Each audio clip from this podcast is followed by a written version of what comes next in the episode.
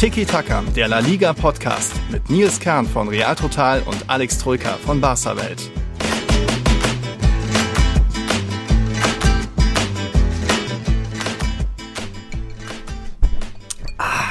Zwei Eiswürfel, vier CL Brugal, eine halb ausgepresste Limette, das Ganze mit Coca-Cola aufgekippt. So kann dann doch eher die neue Saison beginnen, finde ich. So krieg auch ich langsam Vorfreude und Geschmack auf 23, 24, nachdem das in unserer letzten Folge am Freitag vielleicht noch ein bisschen anders, naja, geklungen hat. Also ich proste mal Alex zu, glaube, der sitzt da mir gegenüber auf dem Trockenen. Moin. Muy buenas, servus. servus. Ich sitze auf dem Trockenen. Du bist in La Liga-Stimmung. Ja. Und gönnst dir ja einen Kubata oder wie? Ja, einen Ron Cola. Ein Kuba Liga, Kuba Libre, wie auch immer. Es muss doch jetzt langsam mal wieder losgehen hier. Wir haben jetzt August und am 11. August, liebe Leute, rollt der Ball wieder in der Liga. Deswegen hier so ein bisschen äh, Vorfreude hochgezogen und ähm, natürlich will ich es mir auch ein bisschen gemütlich machen, denn ich glaube, Alex, das wird jetzt heute kein, kein Quickie, kein kurzes Intermezzo zwischen uns. So, das könnte eine lange, ausführliche Folge werden, denn wir haben ja ein bisschen was vor. Und da geht es ja unter anderem, also das ist ja dann die große La Liga-Saison Vorschau. Ja, und die ziehen sich immer ein bisschen, ne? Nee, die gehen natürlich ausführlich etwas länger, weil wir ja mhm auf die Saison blicken. Und ja. das äh, ist etwas ausladend manchmal bei uns, aber ja. ich glaube, der ein oder andere Hörer findet das gar nicht so schlecht, wenn es mal ein bisschen länger geht als nur eine Klar. Stunde, ne? Klar, manche haben ja hier, wollen ja das zum Einschlafen oder zum Aufwachen oder dann auf dem Weg zur Arbeit. Also da kann es ja für manche gar nicht lang genug sein. Der Lukas nervt mich immer, wann, wann die nächste Folge kommt. Also ja, hier sind wir, hier sind wir Tiki-Taka in unserer fünften Saison jetzt. Also das ist Folge 190 und wir gehen in die fünfte Saison. Bisher waren die ersten drei Meisterschaften gegen nach Madrid, zweimal Real, einmal Atletico. Letztes Jahr dann natürlich das erste Mal Meisterschaft nach Barcelona. Da sind wir natürlich, natürlich gespannt, wer da 23, 24 sich krönen wird. Das wird man natürlich auch äh, professionell beantworten, wer das wird. Also unsere Prognosen, darauf könnt ihr euch verlassen, auch wenn ich glaube, es könnte unterschiedliche Meistertipps äh, dieses Mal geben. Also da wird einiges an Prognosen geben, wer auch absteigt, wer das internationale Geschäft erreicht und was beim FC Valencia alles so passieren wird. Da haben wir auch ein paar Fragen und Input bekommen. Schon mal danke an Kiran, an Hassan, Simon, Max und auch der Mike. Der ist sogar gerade in Valencia und hat uns dazu geschrieben, ähm, wir müssen noch neue Patrons begrüßen. Es gibt die Sarah, beziehungsweise die heißt hier Halle Madrid 2009. Oh, ich glaube, da ist klar, wem sie die Daumen drückt. Und dann gibt es auch noch einen Chris Welti, der ist auch neu, schielt auch aufs Tippspiel, aber weiß ich noch nicht, von wem er Fan ist. Also da, Bien, Bienvenido in die Runde, sind wir jetzt auch Bienvenido, wieder, servus. Ist ja schon wieder einiges los im, im Tippspiel. Man kann Bonusfragen haben wir angelegt, Alex, ne? Und so hast du hoffentlich auch schon ausgefüllt, oder? Ja, genau. Äh, nee, ausgefüllt habe ich noch nicht. Das ah. mache ich äh, traditionell am Spieltag selbst, am Freitagabend. Uh. Da ist übrigens Deadline, ne? Mit mhm. Anpfiff des ersten Spiels ist immer Deadline grundsätzlich beim mhm. Tippen und auch bei den Bonusfragen. Ich erwähne das deswegen, weil ich mich erinnere, dass letztes Jahr das jemand äh, vergessen hat, ja. die Bonusfragen zu tippen und dachte, naja, für die hat er ja noch Zeit. Mhm. Nee, auch da ist Deadline ähm, mit dem mhm. Anpfiff des ersten Spiels am Freitagabend. Also aufgemerkt, aufgepasst und bitte tippen. Und ja, Bonusfragen haben wir einige. Ich habe es ja in der letzten Folge mhm. ähm, thematisiert, habe sogar die meisten Bonusfragen genannt und die Sonderbonusfrage mit ein bisschen Augenzwinkern ist diesmal zu Valencia. Gibt es ja. diesmal zu Valencia. Und ansonsten tippen wir wie immer, ne? Meister, ja. Absteiger, wer schafft es in die Champions League, äh, ja. wer wird Torschützenkönig, etc. etc. Also mhm. da ist für Unterhaltung, glaube ich, im Tippsegment gesorgt. Diesmal. Sind, sind einige da auf jeden Fall. Da müsst ihr euch fast Zeit für nehmen, ja. Am Freitag eben um 19.30 Uhr das erste Spiel ist Almeria gegen Rayo und dann ist eben um 21.30 Uhr gleich Valencia in Sevilla im Einsatz. Also hat der Freitag schon gleich was zu bieten. Das gilt hoffentlich auch generell für die 93. Saison in Spanien in der Primera Division, die jetzt das erste Mal wieder umbenannt wurde. Wir hatten vor vielen Jahren war es noch La Liga BBVA, dann war es La Liga Santander, also zweimal Banken. Jetzt diese Saison steht das erste Mal unter dem Stern La Liga EA Sports. Müssen sich bestimmt die ein oder anderen dran gewöhnen, speziell an das neue Logo, aber ich äh, bin ja eher ein Fan davon, wenn das so ein sportnahes Thema ist. Und die neuen Designs, ansonsten diese ganzen Überblendungen, Einblendungen, äh, glaube ich, können sich auch schon sehen lassen, dass es da ein modernerer Anstrich ist. Alles äh, halt ausgeklammert von dem Logo. Da schauen wir mal. Ähm, ob man sich daran gewöhnen wird. Ähm, es wird auch eine besondere Saison, also sie geht jetzt auch wieder fast 290 Tage bis zum 26. Mai, denn es gibt wieder eine kleine Unterbrechung, damit ihr das schon mal gehört habt. Keine WM-Unterbrechung, aber eine feste Winterpause. Das gab es die letzten Jahre nie. Da wurde ja dann am 23., 24. noch gespielt und auch noch am Silvestertag oder so. Aber jetzt habt ihr das schon mal gehört, vom 22. Dezember bis 1. Mai ist frei. Das schon für, für ein paar Neuheiten, um das mal genannt zu haben in der Liga. Es gibt dagegen immer noch keine Goal-Line-Technology oder, und das hätte man ja jetzt allein in Deutschland mal wieder ein paar Mal gebrauchen können, also gebraucht auch.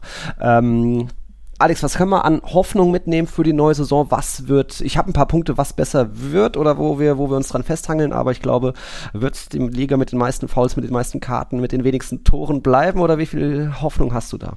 Ich habe ein bisschen Hoffnung, dass es weniger Karten geben wird, denn mhm. Antonio Matteo Laos hat ja aufgehört, wurde, ja. wurde ja zum Karriereende, zumindest auf spanischem Boden, gedrängt. Mhm. Und man weiß ja, der zückte sehr, sehr gerne sehr viele gelbe Karten teilweise ja. für absolute Nichtigkeiten. Also allein, mhm. dass der nicht mehr pfeift, macht mir Hoffnung, dass wir, dass wir etwas weniger gelbe Karten hoffentlich sehen werden. Das ist mein Hoffnungsschimmer Nummer eins. Ja. Äh, wenn es das schon ist, der Schnitt dürfte da bestimmt ein bisschen niedriger werden, aber ansonsten, naja, wenn wir so ein bisschen auf irgendwie den Ligen-Vergleich schauen, also La Liga ist weiter irgendwie die zweitälteste Liga in ganz Europa, nur Rumänien hat noch durchschnittlich ältere Spieler, La Liga hat weiter nur eine ganz geringe Legionärsquote zum Vergleich, 41 Prozent in der Premier League sind es 68, ja, ist nochmal eine andere Geschichte, die Premier League, aber irgendwie auch aus Finanz- und Transfersicht, da ist aktuell der Liga auf Platz 6 so hinsichtlich Ausgaben noch hinter der Saudi League und äh, naja, wenn wir so auf die 270 Millionen Euro schauen, da kommt ja die Hälfte allein von, von Real Madrid und irgendwie ist das alles, müssen wir mal gucken, was da noch draus wird, aber um auch ein bisschen Hoffnung zu machen, es wird jetzt eine Saison, wo es zum Beispiel diese Ticketrevolution gibt für Gästetickets, dass jedes Gästeticket oder zumindest, ich glaube, wie war es, 16 Vereine haben das unterschrieben, ähm, dass die Gästetickets untereinander 30 Euro kosten, das ist auf jeden Fall ein Schritt nach vorne, was wir vielleicht vielleicht auch mal nutzen werden, oder zumindest du als Barca-Fan kannst das ja theoretisch nutzen. Real Madrid macht ja nicht mit. Wir können Hoffnung machen, dass weiter das Thema Infrastruktur, Stadien vorangeht. Also ich glaube, Celta und Mallorca müssten jetzt schon fertig umgebaut sein. Da bin ich gespannt drauf. Real Madrid wird dann im Dezember das Bernabeu fertig haben. Wir hatten jetzt letzt auch schon, was weiß ich, äh, Villarreal und viele andere. Barca hat angefangen und bald auch Betis und Retafe. Also auch da macht La Liga ein paar gute äh, Schritte in die, in die richtige Richtung, auch wenn natürlich trotzdem, ähm, ihr werdet heute im Laufe der Folge hören, wer alles so gegangen ist, wenn wir bei den, bei den Vereinen über, über Transfers und Abgänge reden, dass nicht nur hier mal ein Pau Torres oder ein Kanal ist weg ist, sondern dass das schon ähm, übersichtlich wird, um dann zu sagen, wer ist denn so bisher gekommen. Und da fallen dann eben nur ein paar wenige Namen, wie natürlich Bellingham, Gündogan, aber ähm, ich will nicht gleich wieder die, die, die Stimmung hier komplett versauen. Also ich nehme noch mal einen Schluck und dann fangen wir gleich an mit in dem Fall, also wir werden so die einzelnen 20 Teams alle vorstellen und da fangen wir ganz unten an, ne? Und da, da hauen wir, würzen wir immer noch mal unsere Prognosen mit rein, wer glaubt, wer wo absteigt. Da kommen wir vielleicht un am unteren Tabellenende gleich ein paar Prognosen, außer vielleicht äh, Alex Alaves wird Meister. Bin ich gespannt drauf. Das haben wir natürlich wie immer auch nicht abgesprochen. Er schüttelt den Kopf. Ah, okay, das wird schon mal, hat schon mal wenig Hoffnung auf alles. Ja, es ist ohne Absprache. Ähm, das ist ganz, ganz wichtig. Es ist hier live Podcasting quasi, mit mhm. spontanen Live-Reaktionen. Ich habe keine Ahnung, was du so getippt hast. ähm, da bin ich gespannt. Ich bin ja. gespannt. Und ich bin auch sehr selbst gespannt, was ich so tippe, weil ich, weil ich ähm, mich noch nicht festlegen kann so richtig. Mhm. Also obwohl wir hier schon mitten in der Folge ja. stehen, tue ich mich noch sehr, sehr schwer, für mich selbst irgendwie ein Gefühl zu entwickeln, wer wo landen könnte. Sowohl mhm. ganz unten als auch weit oben, als auch ganz, ganz oben. Deswegen, es wird sich auch entwickeln, mein Bauchgefühl, in beide Richtungen. In diesem Podcast live werden wir sprechen. Ich bin ja. gespannt, in welche Richtung. Ja, ich, äh, da ich ja zumindest letztes Jahr einen Aufsteiger richtig hatte, du ja gar keinen, kann ich schon mal sehr sicher sein, was meine äh, Absteigerprognosen angeht. Und da sage ich schon mal, ich glaube, dass nur einer der drei Aufsteiger wieder absteigen wird. Das werde ich jetzt gleich, in, gleich nach und nach genauer erklären. Wir haben ja Aufsteiger, das sind Las Palmas, Granada und Alaves. Alaves hat sich da am Ende durch die Playoffs noch durchgemogelt und so fangen wir auch mit Alaves an. Was heißt durchgemogelt? Haben im Finale halt gegen Levante das einzige Tor gemacht und das war auch irgendwie in der, wie war das, 129. Minute, Elfmeter natürlich mega dramatisch, äh, hinten nach hinten Rückspiel nur ein Tor. Aber gut, äh, Alaves ist zurück, willkommen zurück und das direkt. Sie sind ja erst 2022 abgestiegen ähm, in die Division. Ich glaube aber, und da bin ich gleich schon dann bei dem Hot Take, ähm, ich glaube nicht, dass Granada und Las Palmas wieder absteigen werden. Ich glaube, Alaves wird eine super schwere Saison bekommen, denn der Kader sagt mir einfach, sehr wenig. Also da ist da sehr wenig Erfahrung drin, sehr viel Jugend. Das ist eh auch auf Transfermarkt der geringste Marktwert. Das hat ja nicht so viel zu verraten, ich weiß. Aber allein schon, als sie damals ähm, 22 abgestiegen sind, sind ein paar Leistungsträger weg. Roselu natürlich, äh, Florian Lejeune, ist Surayo, der ist jetzt auch dort geblieben. Jetzt, ähm, also der wird fehlen an Erfahrung hinten. LaGuardia war ein anderer Innenverteidiger, der hat jetzt, glaube ich, seine Karriere beendet. Also ich glaube, irgendwie Alaves wird es eine super schwere Saison haben, auch wenn hier und da ein paar interessante Talente sind. Ich glaube, äh, Simeones Sohn Giuliano spielt bei Alaves, äh, aus Reals Jugend Antonio Blanco kennt man, Rafa Mir ist jetzt frisch von der Castilla, also ja, nette Talente, aber ich glaube, äh, Alaves wird's wie gesagt, super schwer haben und wäre für mich auch direkt schon der Tipp für Platz 20. Na toll. Hm. Erste Einschätzung, erste Übereinstimmung. Ich habe es ganz genauso. Ja. Auch von der Platzierung von Alaves. Ich habe sie auch als Absteiger grundsätzlich. Ich habe sie auf dem letzten Platz und ich habe tatsächlich auch die anderen beiden Aufsteiger. Glaube ich auch, dass sie die Klasse halten werden. Uh, also als okay. wenn es abgesprochen wäre, ist es aber 0,0,0. Ganz genau gleiche Einschätzung, gleiches Empfinden, Bauchgefühl auch, auch meinerseits. Äh, ist natürlich immer schwer zu sagen, ja. wer steigt warum ab.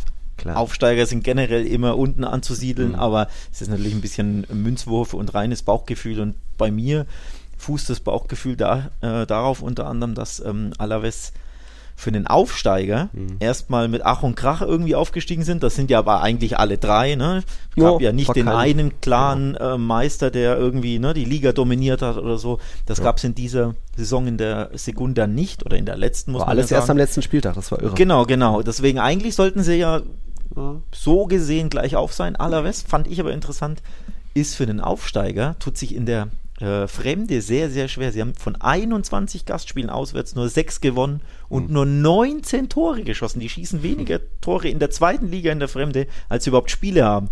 Also wenn du dich gerade ja. auswärts ne, so ja, blöd anstellst, mhm. offenbar vor des Gegners Tor so ungefährlich bist und nicht mal häufig genug gewinnst, mhm. dann glaube ich, in der ersten Liga wird es da erst recht in der Fremde wenig zu holen geben. Mhm. Heimstark, klar, sind sie schon wie viele anderen auch, aber irgendwie, mhm. ja, allein in der Fremde, glaube ich, wird es dann regelmäßig dann wahrscheinlich auf die Mütze geben und dann, wenn dann die großen Teams zu Hause kommen, habe ich jetzt auch nicht so die, so ja. die äh, Hoffnung. Also irgendwie ja, mhm. glaube auch ich, Alaves wird es sehr, sehr schwer haben mhm. und direkt vielleicht den Gang Retour ja, gehen. wir können jetzt natürlich bei jedem Verein nur mutmaßen und ein bisschen so, so ein bisschen Ratespiele machen, aber auch der Trainer überzeugt mich jetzt nicht so. Da gibt es andere Trainer, die vielleicht noch schon größeren Namen haben. Und Luis Garcia hatte jetzt zwar, zumindest war der mal mit äh, Mallorca aufgestiegen, aber irgendwie weiß nicht, wir kommen sp später noch zu Paco Lopez, der ist für mich da eher irgendwie Kulttrainer und deswegen, ich glaube, Alaves wird es richtig schwer haben. Es ist natürlich aber auch noch in Spanien das Transferfenster bis 1. September offen, aber auch da ist jetzt Alaves nicht unbedingt ein Verein, der da auf ganz besondere finanzielle Mittel hat, wie zum Beispiel der FC Granada, der so ein bisschen äh, investorenmäßig im Hintergrund hat. Also, hm, Alaves, viel Glück, schön, dass ihr zurück seid, auch wenn ich mir persönlich eher Gran äh, Levante gewünscht hätte, aber gut, da schauen wir mal, das wäre schon mal ein heißer Tipp auf irgendwie auf Abstiegsplatz bei euch. Ich bin gespannt, was du jetzt zu Las Palmas hast, warum du glaubst, dass die, wie ich auch glaube, die Klasse halten werden. Denn für mich ist so, ähm, das ist generell bei jedem Aufsteiger immer, du kannst eine geile Offensive haben. Ja, das ist aber in der ersten Liga, finde ich, nicht so viel wert, wie wenn du schon eine geile Defensive hast, die eingespieltes Erfahrung hat, die, die letztes Jahr schon die beste Defensive in der zweiten Liga war. Das war in dem Fall Las Palmas. Da hast du zumindest schon mal, sage ich, ein gutes Fundament, ähm, eine gute Basis, wo du drauf aufbauen kannst. Und ich glaube, Las Palmas ist eine Mannschaft, die kann auch eklig spielen und hatte auch ähm, mit die, meist, die meisten Unentschieden, 18 Stück. Also die können auch mal einen Punkt äh, einen Punkt halten und hatten eh auch die wenigsten Niederlagen mit sechs Stück. Ich glaube, Las Palmas wird unangenehm sein, äh, ist eine, wie gesagt, eine sehr gute Defensive und das sind schon mal richtig, richtig wichtige Zutaten für, für die erste Liga. Mein Hauptgrund, warum ich glaube, dass Las Palmas die Klasse hält, ist, und da ist ein, gebe ich zu, ein bisschen Wunschdenken mit dabei, ist aber der Trainer. Ähm, mhm. Garcia Pimienta ist der mhm. Ex-Coach ähm, von Barça B, der zweiten Mannschaft des FC Barcelona, mhm. und wurde damals von Laporta, als er ähm, ja. wieder Präsident wurde, unter zwielichtigen Gründen entlassen, obwohl er eigentlich die Aufstiegsplayoffs in die zweite Liga schaffte und da wie immer knapp gescheitert mhm. ist. Ich glaube im Elfmeterschießen oder so. Also sie haben eigentlich erneut in der dritten Liga mit einer sehr jungen Mannschaft eine tolle mhm. Saison gespielt. Und er hat die Mannschaft weiterentwickelt. Er hat einen sehr, sehr guten Ruf, dass er eben typischen Barca-Fußball spielen lässt. Ne? Ballbesitz orientiert, kreativ mhm. etc. etc. Talente weiterentwickelt. Und dann hat ihn Laporta absolut grundlos vor die Tür gesetzt. Mhm. Und für Garcia Pimenta natürlich die tolle ähm, Geschichte immerhin, dass er dann einen Zweitligaverein gefunden hat, den er jetzt eben zum Aufstieg gecoacht hat. Und ich halte, wie man schon ein bisschen mhm. raushört, sehr, sehr viel von ihm als mhm. Coach. Ähm, er spielt, wie gesagt, aktiven Fußball, offensiv. Sie machen das Spiel Las Palmas. Es ist ja grundsätzlich ja so, dass man auf Las Palmas, egal wie der Coach heißt, ne, mhm. gerne den Ball hat. Das ist ja so ein bisschen die, die DNA. Ähm, mhm. ja, fast der ganzen Insel des Fußballs dort vor Ort, dass man sich gerne mit dem Ball ausdrückt, ne? dass man das Spiel genießt.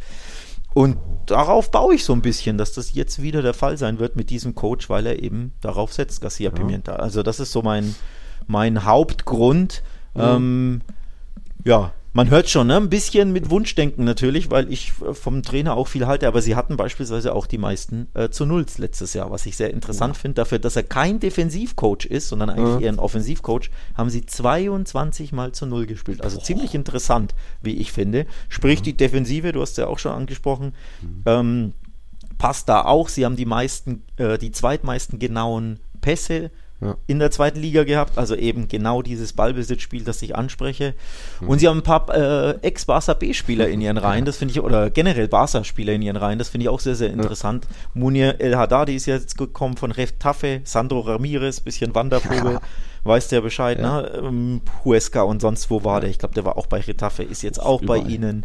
Ähm, jetzt muss ich überlegen, ne, es gab noch Hier, zwei. Julian drei- Araujo. ja, genau, äh, ja, wobei der Barca-Spieler ja eigentlich Ja. gar nicht ist, weil der hat kein einziges Pflichtspiel für die gemacht. Aber ja, Ja. Julian Araujo kam im Winter ähm, aus der MLS. Ne? Mhm. Bei Barca konnte er nicht registriert werden, ist jetzt auf Leihbasis als rechter Verteidiger. Nur da kann ich jetzt nichts zu sagen, weil der hat ja nie gespielt. Aber ja, auch interessant, dass er so ein kleines äh, Mini-Barca B da aufpasst, aufbaut bei Las Palmas, Garcia Pimienta. Und allein deswegen wünsche ich ihm auch, dass er den Klassenerhalt schafft. Ja, ja, da sind schon ein paar gute Namen gefallen. Auch deswegen macht mir der Kader ein bisschen mehr Hoffnung als jetzt der zum Beispiel von, von Alaves, weil da eben auch so ein Sandro Ram- Ramirez ist bekannt als Wandervogel, auch als einer, der schon so ein bisschen Terodde-mäßig in der zweiten Liga gut funktioniert, in der ersten nicht, aber war trotzdem letztes Jahr dann eben Top-Torjäger gemeinsam mit Kapitän Jonathan Viedo. Also da sind auch viele zusammengeblieben. Du hast José Callejon ist da, der war der, ich glaube, der Top-Vorlagengeber in der Segunda Division.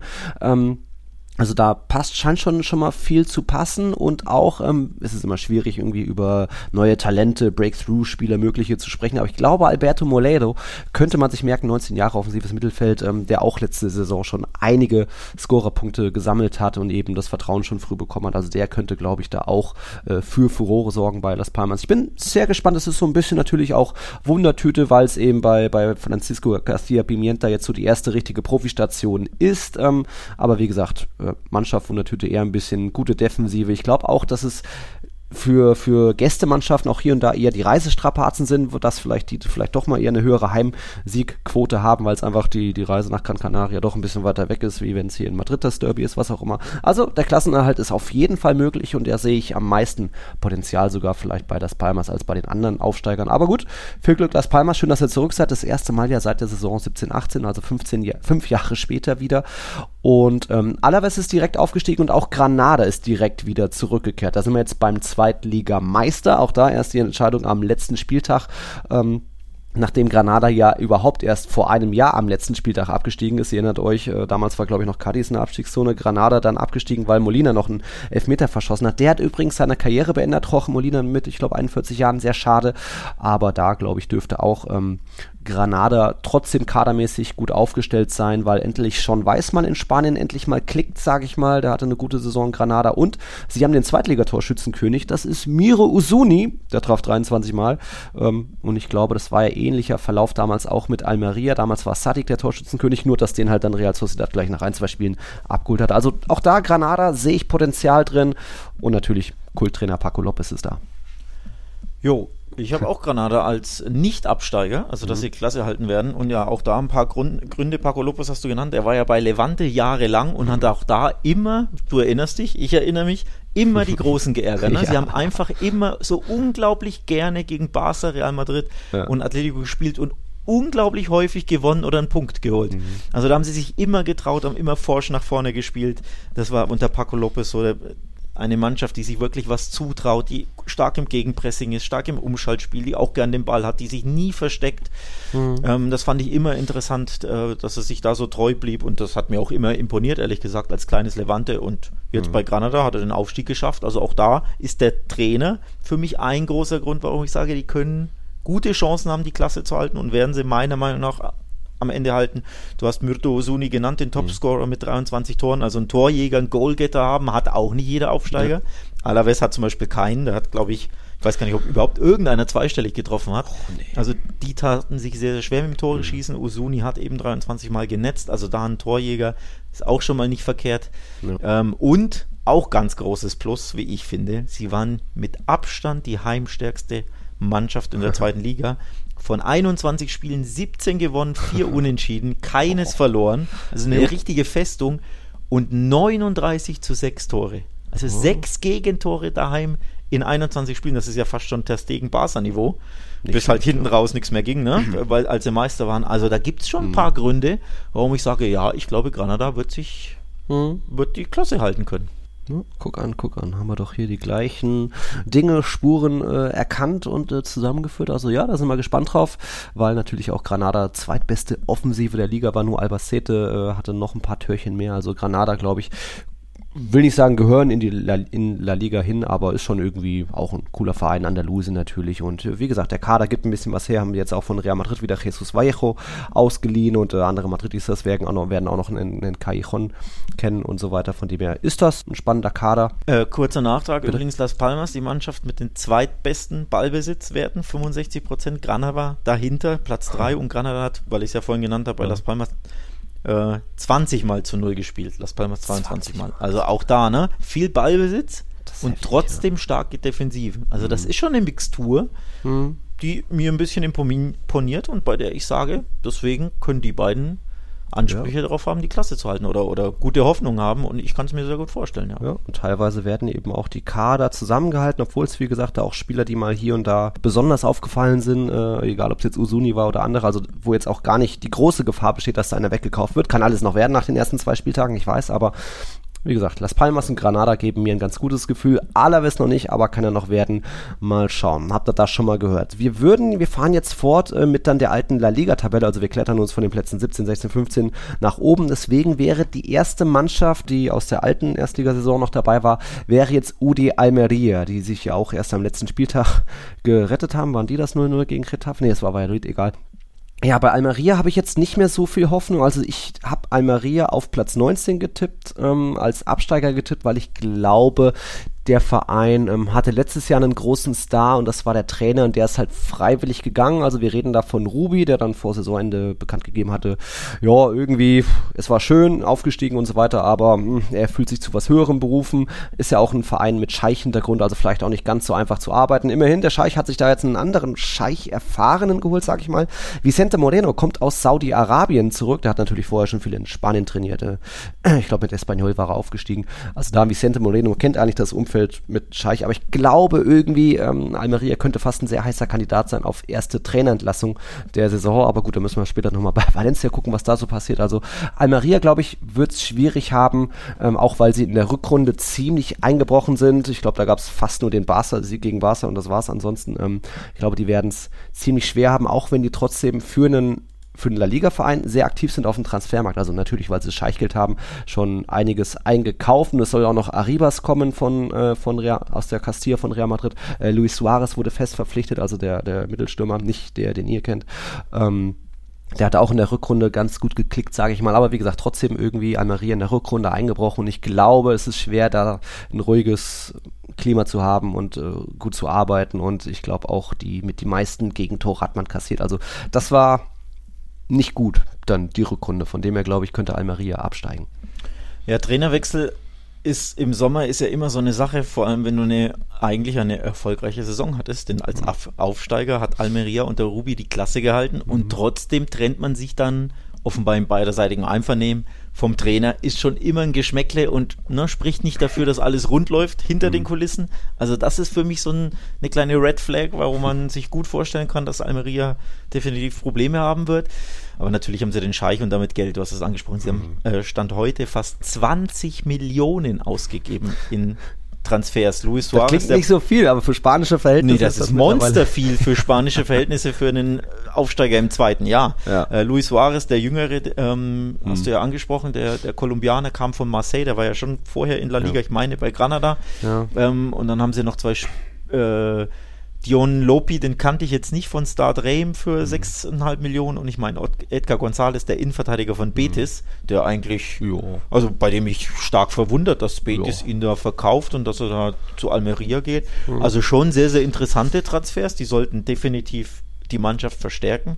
Mhm. Aber ja, Red Flag ist äh, durchaus die, die Trainerposition, wobei ich jetzt ja schon vom Trainer eigentlich was halte. Äh, Vicente Moreno ja. ist ja damals mit Mallorca aufgestiegen, hat ja eigentlich einen sehr guten Job gemacht. Was mit Mallorca, ist, ja? Nicht äh, ich meine, mit Mallorca ja, war das. Mhm und ist ja dann zu mit auch ein bisschen Vorschusslorbeeren zu Espanyol und das hat ja auch nicht geklappt, ne? wenn ich mich ja, erinnere. er dann irgendwie kurz vor Saisonende musste er dann gehen. Äh, ja, war ein bisschen auch eine dubiose Sache. Also ja, an sich fachlich schon top, aber allein, dass der einmal jetzt in Saudi-Arabien war und dann jetzt wieder sich von einem Scheich kaufen lässt, kann alles sportlich Sinn ergeben und wie gesagt, sein, es wird ja was getan im Kader. Ich glaube, da wäre jetzt ein Baracher neidisch drauf, was da aktuell an, an Zugängen kommt, aber auch das muss sich erstmal ähm, dann einfinden natürlich und vielleicht kommt noch ein Arribas, der ist jetzt zweimal im Jahr in Folge der dritte, der beste Spieler der dritten Liga gewesen, also kann alles werden, klar. Aber ich glaube, ähm, so lange halten sich dann Aufsteiger. Aufsteiger in der Liga halten sich ja da doch gerne mal im ersten Jahr, aber steigen dann doch schnell mal im zweiten Jahr wieder ab. Von dem her glaube ich, Almeria könnte es da schwer haben. Aber ich lasse mich da natürlich auch gerne eines Besseren äh, belehren. Also für Duschtipps hast du jetzt nicht getippt als Absteiger. Oh, ich tue mich sehr, sehr schwer. Ich habe äh, ich hab zumindest auf Platz 19 eine andere Mannschaft, wenn du es ein bisschen chronologisch machen willst. Also Alaves hatten wir ja beide als 20. Hm. Ich habe auf 19 einen anderen. Soll ich direkt nennen, wenn ich da habe? Oder? Glaube, wir fahren erstmal fort zu einer Na, Tabelle. Dann fahr fort. Dann fahr fort. Zu Platz 16 jetzt kommen. Das wäre dann, also war in der vergangenen Saison der FC Valencia und da natürlich absoluter Chaos-Club, der sich auch erst am letzten Spieltag gerettet hat und ähm, ja, Chaos hier und da, auch drei Trainer verschlissen, äh, Gattuso, dann wieder Vodo kam natürlich. Äh, jetzt ist Baracha geblieben, der durfte auch verlängern bis 2025, aber ich glaube, was heißt, glücklich würde er nicht sein, aber, ähm, weil er ist bei seinem Verein und die Fans lieben ihn und alles, aber ja, ähm, jetzt ist halt auch noch, jetzt ist schon einiges passiert im Kader und dann wurde auch noch irgendwie jetzt äh, äh, Musa verkauft, also eins der, ich will nicht sagen wenigen Talente in der Liga, aber ich glaube schon auch ein großer Hoffnungsträger in Valencia, ähm, der jetzt äh, nach Mailand gegangen ist, äh, Cavani gegangen, wo der sich auch so ein bisschen, ja, nicht verstritten hatte. Ähm, wer war es? Lino ist zurück zu Atletico, euer Nico ist zurück zu Barca, aber der ist jetzt auch wieder woanders geparkt. Und dann hat man noch Justin Kluivert, ich glaube, der kommt auch nicht zurück. Ist genauso vielleicht wie, wie Ilaik Schmoriba, dass er nicht zurückkennt. Also wir haben da schon, reden schon von einem ordentlichen Aderlass und äh, wer hat Valencia letztes Jahr gerettet? Das waren die, die, die zwei, drei, vier Talente wie Diego Lopez, Ravi Guerra aus der Jugend. Das kann nicht eine ganze Saison funktionieren, das ist so mein Take. Deswegen wird es Valencia, glaube ich, schon schwierig haben. Ich habe es jetzt nicht als Absteiger getippt, aber wird es deutlich nach oben, wird es nicht gehen, oder? Deutlich wird, nach oben wird es nicht gehen. Nee, äh, ich habe sehr, sehr große Angst, dass es eher deutlich nach unten geht. Ja. Und deutlich sind ja nicht mehr viele Plätze, aber der Absturz in die zweite Liga, der wäre halt deutlich. Ja. Ähm, also ich mache mir Sorgen. Und bevor ich hier ein bisschen mein Take dazu jo. gebe oder meine Einschätzung, lese ich mal lieber das ähm, vor, was jemand vor Ort mhm. dazu sagt, nämlich unser Patron Mike hat uns geschrieben, mhm. der ist aktuell in Valencia. Ich, jetzt, ich kam jetzt nicht dazu zu fragen, ob er da irgendwie Erasmus macht oder generell da lebt oder was auch immer. So oder, oder so Neid. Oder äh, genau, oder da Urlaub macht, aber es ist definitiv Neid, da sind wir uns einig. Und Mike hat uns geschrieben, gestern beim letzten Test Valencias gegen Aston Villa war er im Mestalla und er meint, das wird eine ganz, ganz schwierige Saison. Der Kader ist viel zu jung und unerfahren. Es fehlt ein Stürmer oder eher drei. Ich fürchte, dass Peter Lim dieses Jahr sein Projekt abschließt, also mhm. leider im negativen Sinne, und Valencia in die zweite Liga bringt. Ähm, Mike schreibt zudem, er hat keine Ahnung, wie man jedes Jahr es schaffen kann, seine besten Spieler zu verkaufen und trotzdem macht man weiter Verluste. Ähm, Beispiel Kang In Lee, der ja. wurde ja verschenkt damals. Du erinnerst dich an äh, Mallorca, glaube ich. Jo. Und jetzt ist er für großes Geld zu PSG. Also da ist ganz klar ein großes Talent mit einigen Marktwert und einigen äh, ja, Talent, wie gesagt, und dann mhm. verschenkst du den, also ein typischer Peter Lim und jetzt entgehen dir da Millionen. Also ja, mhm. Peter Lim schwebt über allem, da bin ich bei Mike und das besprechen wir ja gefühlt eh alle zwei, drei Wochen hier. Ähm, und ähm, ja, das macht dann immer Sorge, wenn der da rumwurstelt oder ja, seinen Verein eher neglected, also hier vernachlässigt und mhm. Quatsch treibt, mhm. dass es wirklich, wie angesprochen, nochmal eine Etage tiefer in der Tabelle geht und ja. dann auch in der Liga eine Etage tiefer geht. Also ich habe ganz, ganz große Angst um Valencia auch, du erinnerst dich, ja. weil ich von Baracha, dem Trainer, ja nicht so viel halte. Der hat zwar letztes Jahr die, den Klassenhalt geschafft, Chapeau dazu, mit Ach und Krach, ich hätte es ihm nicht zugetraut, aber ob sie nochmal so viel Dusel haben und sich irgendwie da durchwürgen. Ja, puh. Mhm tue ich äh, mich natürlich äh, auch schwer, weil einfach der, das Chaos im Verein immer noch da ist. Immerhin die Fans stehen hinter Baracha. Deswegen ist jetzt für mich zum Beispiel Baracha nicht unbedingt der, der Kandidat für die erste Trainerentlassung in der Liga. Trotzdem glaube ich, ähm, dass es da schon auch wieder drei unterschiedliche Namen gibt, natürlich inklusive Vodo in dieser Saison. Ähm, Immerhin kann man bei Peter Lim schon mal sagen, es wurde auch ein bisschen was investiert. Also hier Pepe Lu kam von Stadtrivale Levante und äh, Cenk Özkascha aus Lyon. Da wurden jeweils 5 Millionen in die Hand genommen. Ja, nett, aber das, ja, äh, Mike hat es ja gesagt, das kann es noch nicht reichen. Also da fehlt eigentlich äh, was in der Offensive. Jetzt war diese 1-2-Niederlage gegen Aston Villa, glaube ich, die einzige Niederlage der Saisonvorbereitung. Vorher haben sie auch schon gegen Nottingham und Alaves gewonnen. Okay, ist Saisonvorbereitung, ich weiß, aber ähm, allein Cavani, Lino, auch ein Lato ist, glaube ich, wieder zurück. Ähm, da fehlt schon einiges vorne und ja, nur mit den Jungen, das kann eigentlich nichts werden. Also das wird mal wieder knifflig und spannend und äh, wer weiß, was, was Lim noch so für Launen zeigt und wen er noch so verkaufen will, weil noch ist Gaia da und der war ja schon die letzten Jahre immer mal, hey, willst du nicht auch irgendwie gehen? Aber Gaia natürlich als Kapitän, Identifikationsfigur immer noch geblieben. Also ich glaube, da könnte noch, noch mehr passieren, wenn jetzt so ein, so ein Musa auch verkauft wird, auch wenn der jetzt nicht die ganz große Identifikationsfigur war und klar war, dass er nicht sein Leben lang in Valencia bleiben wird, aber ja, könnte schon schwierig werden. Und natürlich jüngstes Team, das bleibt, war Valencia, glaube ich, letztes Jahr schon, aber es, es muss jetzt nicht der, der, das Ausschlusskriterium sein, weil Real Sociedad und Barca hatten auch sehr junge Mannschaften, haben es immer noch und hatten ja durchaus Erfolg letztes Jahr, also aber da, ähm, Baraja und Valencia sehe ich sehr schwierig, ich glaube, ich habe sie in meiner Tabelle auch nur auf Platz 15, also immerhin am einen Platz nach oben verbessert, aber das kann natürlich nicht Anspruch äh, dieser, dieses Vereins sein. Also letztes Jahr hatten sie zwei Pünktchen mehr als Absteiger Valladolid. Also wirklich mhm. am letzten Spieltag, ne, wenn Valladolid da gewonnen hätte, jo. weißt du das 0-0 gegen Hetafe, wären sie da schon mal punktgleich gewesen, dann wäre es ja wirklich ein, ein Fotofinish. Mhm. Also ein Sieg weniger, zum Beispiel ne, gegen mhm. Real Madrid, diese, diese berühmt-berüchtigte Sieg da, dann hätte es auch ganz anders ausgehen können in der Tabelle letztes Jahr. Ich habe wirklich Angst, dass Valencia auf Rang 18 landet. Also mhm. der, der, letzte oder erste Abstiegsplatz, je nachdem aus welcher Richtung man es mhm. betrachtet. Für mich streitet sich da Valencia wirklich in der Saison äh, mit Almeria um diesen Ui. 18. Platz. Ich habe da wirklich, äh, wirklich viel Schiss, mhm. dass sie ja, dass sie da landen. Und Mallorca habe ich auch in der Verlosung, da werden wir gleich kommen. Ja. Aber ich, ich werde noch in mich gehen, während wir hier in der, in der Besprechung nach oben klettern, um ja. dann mein Bauchgefühl für die Absteiger final zu tippen, weil wir müssen ja tippen. Ja. Aber Stand jetzt habe ich sie um Rang ja. 18 kämpfend. Also sprich, ganz, ganz hart gegen den Abstieg. Okay, dann gehen wir mal auf Platz 15. Das war deine Lieblingsmannschaft, äh, geheime Lieblingsmannschaft, der FC Getafe. Ich glaube, da sind wir uns schon einig, ähm, dass es da eher nach oben gehen wird, weil Bordalas ist da und Bordalas wird Bordalas Fußball weiter zelebrieren mit irgendwie diesen 40% Ballbesitz, wenn überhaupt. Das waren ja, wie gesagt, der letzte Spieltag gegen Valladolid. Äh, ich glaube, da nur 25% Ballbesitz und genauso schlechte Passwerte und Getafe ist die Mannschaft mit den drittmeisten Fouls in, in, Europa, mit den meisten Karten und so weiter, mit den, mit den wenigsten Abschlüssen, 10 im Pro-Spiel und so weiter. Das sind alles keine schönen Werte und hat sich natürlich unter, unter äh, Bordalas, als der zurückgekehrt ist, nicht unbedingt äh, was, was zum Schöneren entwickelt.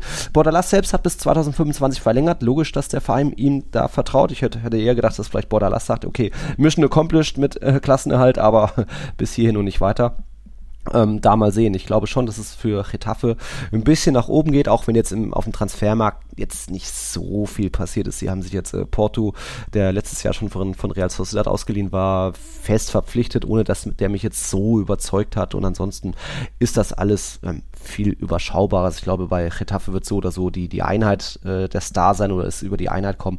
Und ansonsten muss man da bestimmt auch viel kämpfen, wie immer, und eklig spielen und nicht unbedingt äh, für, für Herzchen in Alex Augen sorgen. Ja, das schaffen sie eh nicht, egal wie sie spielen. und äh, aber dass sie wirklich gut spielen werden, äh, das kann man ausschließen. Ne? Mhm. Man weiß ja, was man unter Borderlast bekommt. Man hat es ja wirklich am letzten Spieltag in Reihenform gesehen bei Valolid, bei dem 0 zu 0. Wie war das damals? 70 Pässe überhaupt nur an den Mann gebracht. Mit 50% Passquote, ne? Also es war ja wirklich Mauerfußball par excellence und es geht ja gar nicht hässlicher und unattraktiver. Hm. Ähm, und deswegen gibt es nicht so viele Gründe zu sagen, ja, die werden jetzt groß klettern in der Tabelle. Ja, klar, ab und zu ja. holen sie mal ein 1-0 und einige 0-0 sicherlich. Mhm. Aber das ist schon sehr, sehr dünn fußballerisch und damit hat Getafe einfach seit Jahren Probleme mit diesem ja, Anti-Fußball, Rugby-Fußball da ausreichend Punkte zu schaffen, äh, äh, zu erringen. Und äh, ein Grund, warum sie jetzt auch dieses Jahr zumindest in der Hinrunde sehr, sehr schwer haben werden, äh, ausreichend Punkte zu holen, ist, Enes Ünal hat einen Kreuzbandriss ah. äh, erlitten. Du erinnerst dich im, ich ja, weiß gar nicht, wann es war, April oder so, roundabout. Guter Sprich, Punkt, ja. der fällt halt bis die Winterpause mindestens aus, hm. roundabout, je nachdem, je nach Genesung. Ne? Manche sind nach sechs, sieben Monaten mit einem Kreuzbandriss zurück, bei manchen dauert es, hm. keine Ahnung, zehn Monate. Also muss man abwarten, wie die Genesung ist, aber in der Hinrunde wird er aller Voraussicht nach nicht zum Einsatz kommen. Und das ist einfach ein Top-Stürmer. Ne? Letztes Jahr auch wieder 14 ja. oder was Tore geschossen. Ja. Ohne die Lebensversicherung vorne drin, eine Mannschaft, die eh unglaublich wenig Tore schießt, unglaublich wenig Torchancen herausspielt, mhm. da geht es dann nicht unbedingt nach oben in meiner Tabelle. Deswegen mhm. habe ich Alaves zumindest, äh, sorry, äh, Getafe auch wieder mitten im Abstiegskampf drin. Und möglicherweise ja. wirklich bis zum Schluss. Ja, soll ich dann doch vielleicht mal in Platz 11 nochmal über, überdenken. Das hatte ich jetzt nicht mehr auf dem Schirm, aber guter Punkt. Ja, sind wir gespannt, weil gleich am ersten Spieltag gibt es ja das Duell mit dem Meister. Aber Geisterspiel in Getafe, die haben da irgendeine nachträgliche Strafe von vor drei, vier, fünf Jahren. Keine Ahnung, warum das jetzt erst.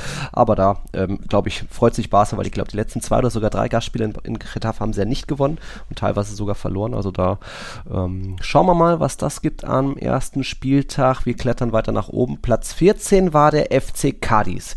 Die hatte ich letztes Jahr noch als Aufsteiger getippt. Ähnliches äh, Argument, wie ich äh, vorhin schon gesagt habe, bei, bei Almeria von wegen, jo, erste Saison überraschst du alle und dann ist irgendwie der Code entschlüsselt. Ja, aber war er irgendwie dann doch nicht bei Cadiz. Also auch bei, bei Cadiz reden wir von die, den zweitschlechtesten Passgebern der Liga mit dem drittwenigsten Ballbesitz und die drittwenigsten Abschlüsse und so weiter. Das sind alles äh, eigentlich nur Red Flags für den Fußballfan und trotzdem irgendwie ja, hat man sich da auch gehalten. Jetzt auch nicht mega souverän, auch erst am letzten Spieltag, ich weiß, aber ähm, war ja einer der ganz wenigen Vereine, die da im unteren Tabellendrittel gar nicht den Trainer gewechselt haben. Also ich glaube nur Almeria und Katis haben das nicht gemacht. Mit Sergio wurde jetzt sogar bis 2025 verlängert. Also auch da ist irgendwie Vertrauen, Kader zusammengehalten, die Mannschaft funktioniert und ähm, jetzt auch, was er sich in Alvaro Negredo hängt noch ein Jahr dran. Ähm, auch wenn er natürlich nur noch Joker ist und so weiter. Ich glaube, Cadiz hat das Zeug, klasse zu halten ähm, und wird auch da wieder Farbe in die Liga bringen, aber jetzt auch nicht unbedingt für Herzchen in den Augen sorgen. Ja, doch, eigentlich schon Herzchen bei mhm. uns, weil wir haben ja einen Softspot für Cardis, du besonders. Ähm, also für die Stadt natürlich erst recht. Mhm. Das ist ja der, der Tiki-Taka-Tipp hier schlechthin. Ne? Ja. Ab nach Cardis mit euch und nach Valencia ja. und nach Sevilla natürlich. Mhm. Ähm, Wer weiß, wie lange es noch möglich ist, Erstligafußball in Cadiz äh, zu bestaunen, ist meine Anmerkung. Ja. Denn ich habe ja auf dem Zettel, und das sage ich mit schwerem Herzen, Nils, ja. als Absteiger. Ich habe sie auf Rang 19 getippt. Oh. Sie haben auch letztes Jahr, ne, ich habe es bei Valencia gesagt, 42 Punkte, das war genau die Punktzahl, die auch Cardis eingeholt hat. Also zwei Pünktchen mehr über dem mhm. Strich gestanden. Also mhm. es war ein Fotofinish, es war mit Ach und Krach, es waren viele unfassbar enge Spiele. Ich habe tatsächlich mhm. erstaunlich viele Cardis-Spiele letztes Jahr geschaut. Teilweise freiwillig, teilweise unfreiwillig, keine Ahnung warum.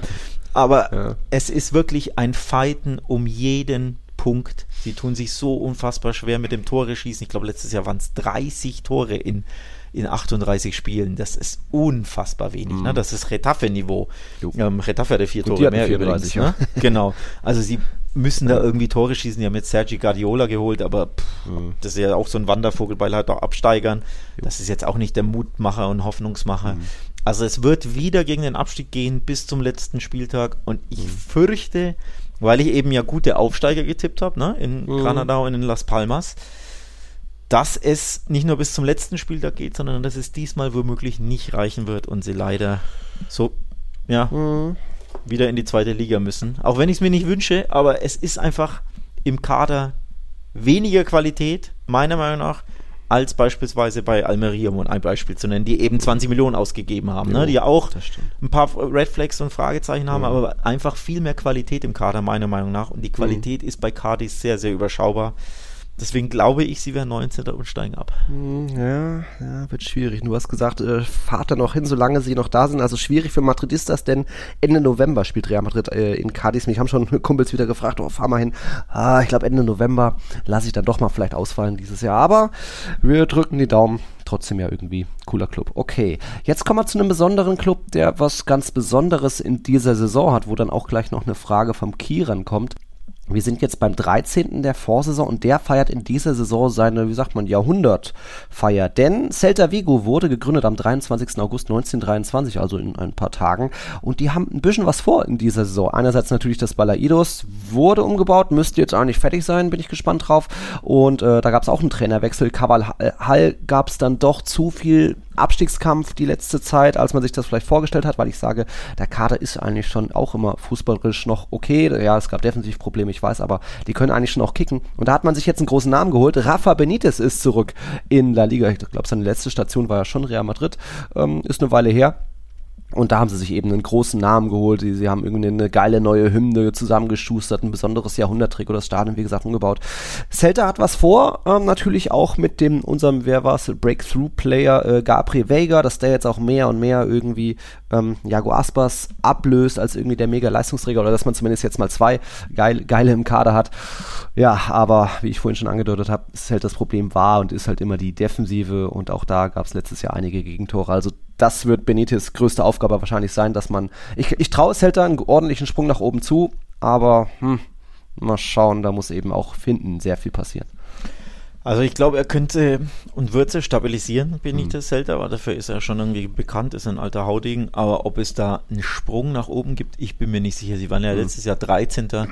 Ähm, kann mir gut vorstellen, dass es roundabout da in, dem, in den Gefilden landet, Optim äh, dass sie da landen. Optimalerweise haben sie einfach mehr Punkte als letztes Jahr, denn auch ja. da war es ja ein Zittern bis zum letzten Spieltag. Ne? Wenn sie Barca, die ja nicht mehr so viel Bock hatten, äh, da nicht schlagen am letzten Spieltag, dann können sie auch absteigen, je nachdem, wie es bei den anderen ausgeht. Also es war ja wirklich ein Zittern bei Celta bis zum allerletzten Spieltag. Ich glaube, das war sogar in drei der letzten vier Saisons der Fall, dass mhm. sie wirklich am letzten Spieltag noch absteigen können und sich da retten.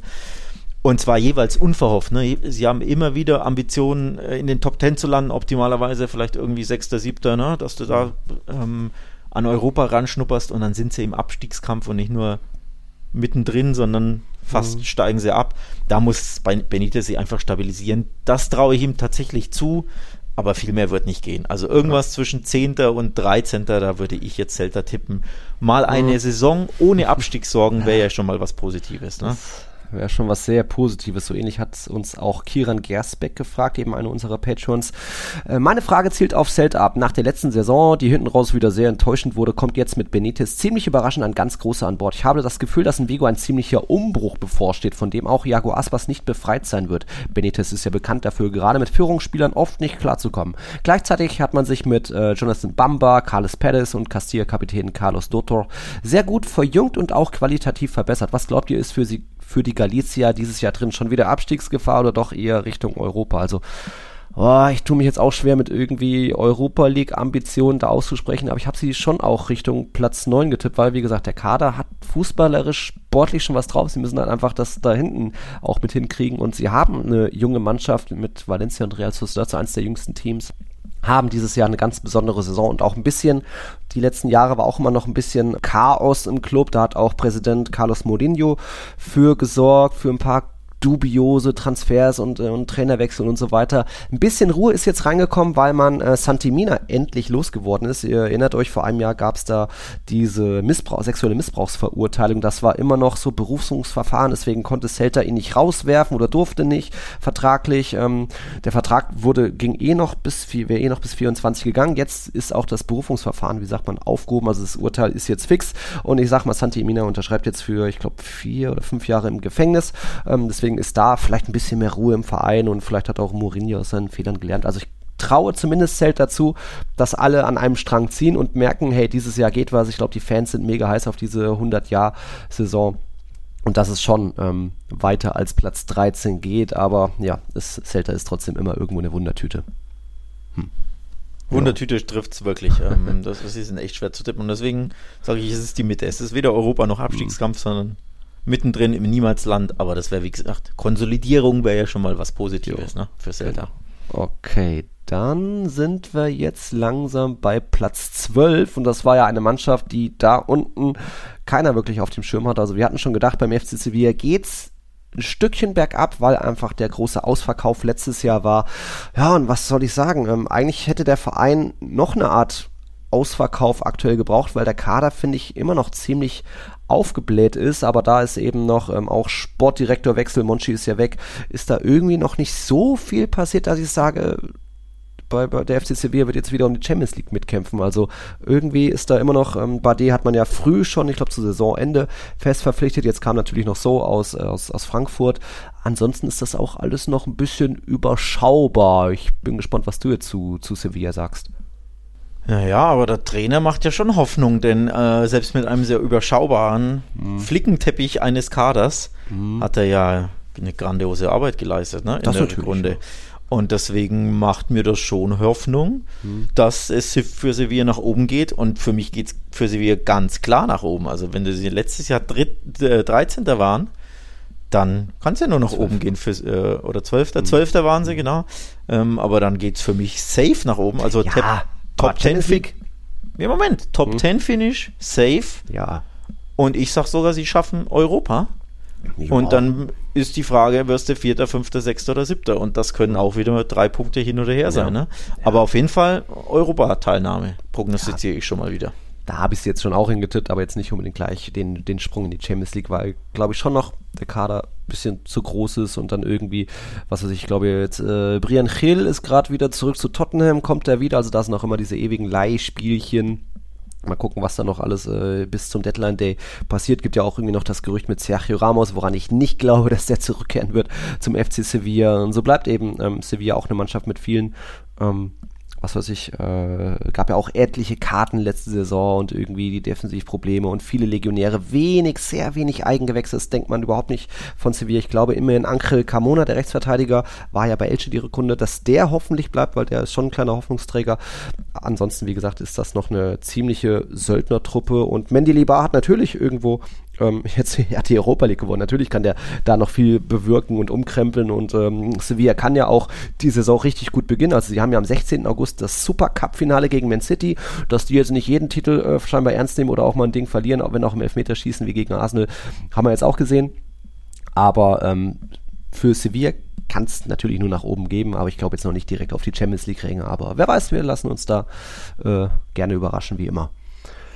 Um, ähm, wir gehen Platz 11, Rayo Vallecano. Auch hier gab es einen Trainerwechsel, auch mit Ankündigung, so ein bisschen wie Almeria. Da wollte dann Iraola weg, hat so seine Mission als erfüllt angesehen, hat sie hochgeführt in die Liga, zweimal äh, gerockt in La Liga und das auch ja, mit aktivem guten Fußball und das kann jetzt auch theoretisch ein Francisco sein, sein Nachfolger schaffen, wenn er zumindest diese, ich sag mal, Vollgasveranstaltung im Estadio de Vallecas fortführt, denn Rayo ist eine Mannschaft, die gerne überrascht, die angreift, die, die Vollgas gibt und so weiter.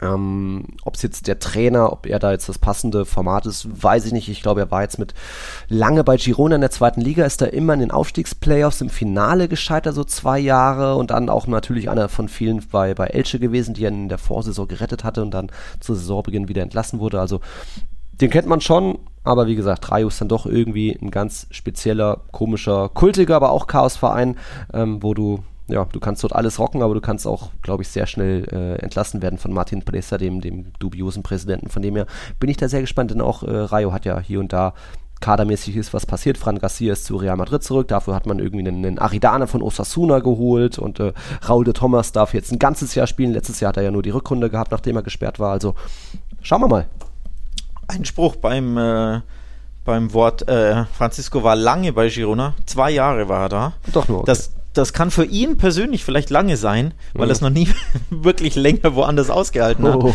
Aber lange an sich ist es nicht einfach ja. nur zwei Saisonchen. Ähm, was bei Francisco auffällt, ist er tatsächlich äh, sehr oft äh, ja, gegangen oder entlassen wird. Mhm. Bei Huesca hat es nur ein Jahr ausgehalten, bei Elche war danach übrigens, also Girona dann zwei Jahre, dann war bei Elche, da hat es nur ein Jahr ausgehalten er ist oft nicht so mhm. häufig in Charge äh, auf dem Trainersessel. Also oft bei diesen Aufsteigern oder Absteigern, je nachdem aus welcher Richtung man es betrachtet, kleinere Mannschaft, mit denen er den Aufstieg schafft und dann mhm. eben vielleicht nicht immer auf Kurs, nicht Abstieg ist und dann wird er wieder entlassen oder warum auch immer äh, geht man getrennte Wege. Also das macht mir nicht so viel Hoffnung, um mhm. ehrlich zu sein. Das ist mein Takeaway bei Rayo. Für ihn natürlich jetzt eine sehr, sehr interessante ähm, Stelle, da Rayo ja wirklich gar nichts mit dem Abstieg zu tun hatte.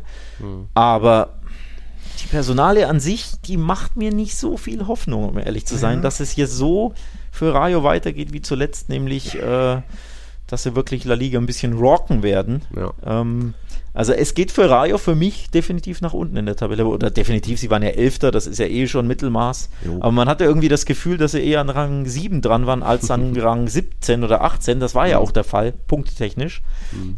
Und mit Blick auf diese Punkte wird es, glaube ich, nach unten gehen für Rayo. Also sprich weniger Punkte heißt weniger gut in der Tabelle, heißt vielleicht sogar wirklich Abstiegskampf. Oh, ja. Ich habe sie immerhin von 11 auf 13 getippt, aber ja, es ging, ging ja auch, die, die Rückrundenform ging ja auch da in die Richtung. Ich glaube, in der Rückrundentabelle waren sie 16. Ja, genau. Also da ist ja auch so quasi die Form der Mannschaft, auch wenn's, wenn da jetzt die Sommerpause dazwischen ist, hat ja schon eher nach unten gezeigt. Ähm, sind wir gespannt, weil in Easy und Co. steckt ja immer noch einiges von Falcao ist theoretisch auch noch da, auch wenn er natürlich nur noch auf der Bank sitzt. Ähm, die Mittelmöglichkeiten sind da, sind wir gespannt, aber vielleicht wird es da ähnlich wie mit äh, Granada damals, die mit unter Diego Martinez zwei Jahre gerockt hatten und dann auf einmal Trainerwechsel, der ist freiwillig gegangen und dann ging es da direkt wieder ab. Also ja, Gutes Beispiel, ja. ja. Die sind dann plötzlich abgestiegen danach, ne? Ja. Ähm, nachdem der Trainer ja, ich will jetzt nicht sagen, der Star der Mannschaft war, aber schon äh, großen Anteil daran hatte, dass sie so toll abgeschnitten haben. Ne? Und ja. dann war der Trainer weg, dann ging es komplett nach unten, wobei es auch sehr, sehr unglücklich lief. Aber ja, warnendes Beispiel für Rayo, definitiv, ja. Ja, okay. Das war der elfte. Jetzt kommen wir zu Platz 10. Die Mannschaft habe ich auch weiter auf Platz 10 getippt. Das war letztes Jahr der beste Aufsteiger mit Abstand. Eine, eine Mannschaft, die auch offensiv für Furore gesorgt hat, die offensiv gedacht hat, aktiven Fußball gespielt hat. Die haben etliche Gegentore kassiert. Das war immer noch die Schwäche vom FC Girona. Aber ähm, da Trainer Mitchell hat dort starke Arbeit geleistet, weil er einfach ähm, ja eine junge Truppe, auch mit vielen Neuzugängen, vielen Leihgaben, unter anderem Miguel Gutierrez und auch äh, Arnau Martinez, zu einer richtigen, zu einem kleinen Equipasso zusammengeschweißt hat und ja, irgendwie die haben, die haben komplett überperformt, wenn man so auf ihren, ihren Marktwert blickt und ähm, wie sie da teilweise überrascht haben. Das war dann nicht nur der, der dieser, was war das, Viererpack von Castellanos gegen Real Madrid. Also eine Mannschaft, von der ich nicht unbedingt jetzt noch mehr erwarte. Ich glaube, Platz 10 ist da voll in Ordnung und äh, Girona hat natürlich auch so ein bisschen den Vorteil, diese Man City-Gruppe im Hintergrund zu haben, wo man sich beim einen oder anderen Transfer vielleicht ein bisschen leichter tut. Und ich glaube, Jankril Herrera wurde jetzt auch fest verpflichtet. Ähm, ich glaube, Girona kann sich in der Liga halten und ähm, ja, wird auch weiter ähm, nicht überraschen, weil man sie jetzt kennt, aber weiter auch offensiv oder zumindest aktiv spielen.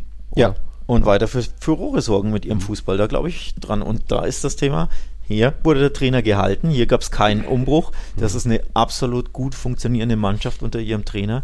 Es gibt wenig Gründe zu sagen, dass das schlechter wird. Also ich sehe hier zum Beispiel keine Red Flags. Klar, mhm. du kannst sagen, der, der Anker-Sechser Romeo ging zu Barca, ne? das mhm. ist wahrscheinlich ein wichtiges Puzzleteil. Ja. Aber ich glaube, das können sie auffangen. Sie haben in Pablo Torre einen sehr, sehr interessanten Mann geliehen von Barca im Gegenzug. Auf den freue ich mich zum Beispiel sehr, ihn da über eine Saison zu sehen. Mhm. Ähm, sehr, sehr interessanter Mann, der so ja, die Acht besser bekleiden kann, vielleicht sogar den, den Halbraumzehner bei Girona, je nachdem, wo er eingesetzt wird. Also sehr, sehr interessant. Mhm. Ähm, ich bin gespannt, was Girona da leistet. Ich glaube, mindestens ähnliches wie bisher. Ich habe sie sogar einen Ticken besser. Ich habe sie auf Rang 9 getippt. Oh, okay. Ist ja jetzt, war ja auch ja, nur ein Punkt hin oder her, ne? ob ja. du jetzt 9. oder 10. Ja. wirst, aber auf jeden Fall quasi die ähnliche Saison oder vielleicht die gleiche Saison wie letztes Jahr, nämlich Furore, Offensivfußball, die Großen ärgern. Mhm. Ähm, sie gehen drauf, sie sind laufstark, also mhm. ich war, erwarte da keinen Einbruch im Gegenteil. Einbruch im Gegenteil. Ich glaube, sie werden die, die starke letzte Saison wieder bestätigen. Ne? Ich glaube, da muss erstmal noch wieder Rodrigo Riquelme zurückkehren. Ich glaube, der ist aktuell wieder bei Atleti, war ja ausgeliehen, aber ja, hat weiter eine junge Mannschaft, äh, Girona, mit einer starken Außenverteidigung, eben Martinez und Gutierrez. Das kann weiter werden. Alex Garcia ist ja immer noch da und Castellanos glaube ich auch nicht. Stuani sowieso die alte Legende. Also ja, Girona kann man auf dem Zettel haben. Nicht unbedingt als Absteiger, aber als, jo, die machen weiter mit. Jo, jetzt bin ich gespannt. Wir sind jetzt bei Platz 9 und das war natürlich ein, vielleicht hat man glaube ich als Überraschungsteam oder zumindest haben wir in unserem Saisonabschluss den äh, Real Club Deportivo de Mallorca sehr, sehr löblich ähm, erwähnt, auch wenn die Spielweise hier und da jetzt was anderes ist, ne? ähnlich wie Cadiz und, und Retafe Co., aber Platz 9 ist eine maximale über Performance gewesen, weil Mallorca nicht nur hinten super eklig, unangenehm ah, war. Ich hatte viele Schmerzen verspürt, als ich bei der 0-1-Niederlage von Real Madrid auf Mallorca dabei war, äh, sondern weil sie auch ein brandgefährliches Duo vorne hatten. Das ist Vergangenheitsform, denn es ist nur noch Murici quasi da, ja, und der braucht nicht viele Chancen, da ist es dann fast auch ein bisschen egal, wer ihn, ob ihn Kangin Lee die auflegt, aber das, die beiden waren eben schon ein richtig gutes Duo und äh, Kangin Lee jetzt für 22, 20 Millionen zu PSG gewechselt. Jo, Valencia hat nichts bekommen. Hm. Ich glaube, deswegen wird es schon besonders schwierig für, für Mallorca, weil einerseits das System, der Code vielleicht generell entschlüsselt ist. Jetzt weiß man, Agide, aha, spielt nicht unbedingt schön. Äh, und Murici jetzt ohne Kangin Lee bin ich gespannt, auch wenn der jetzt einen neuen Partner bekommen hat. Kyle Larin, Larin von Valladolid kam ja in der Rückrunde, hat dort auch einige Tore gemacht, hat nicht gereicht für den Klassenerhalt, aber ja, klingt nett, aber ich glaube, dieses Duo Lee und Murici war schon ein sehr besonderes letzte Saison. Deswegen glaube ich, wird es Mallorca nicht nur sehr schwer haben, ich habe sie sogar auf Platz 18 getippt als Absteiger.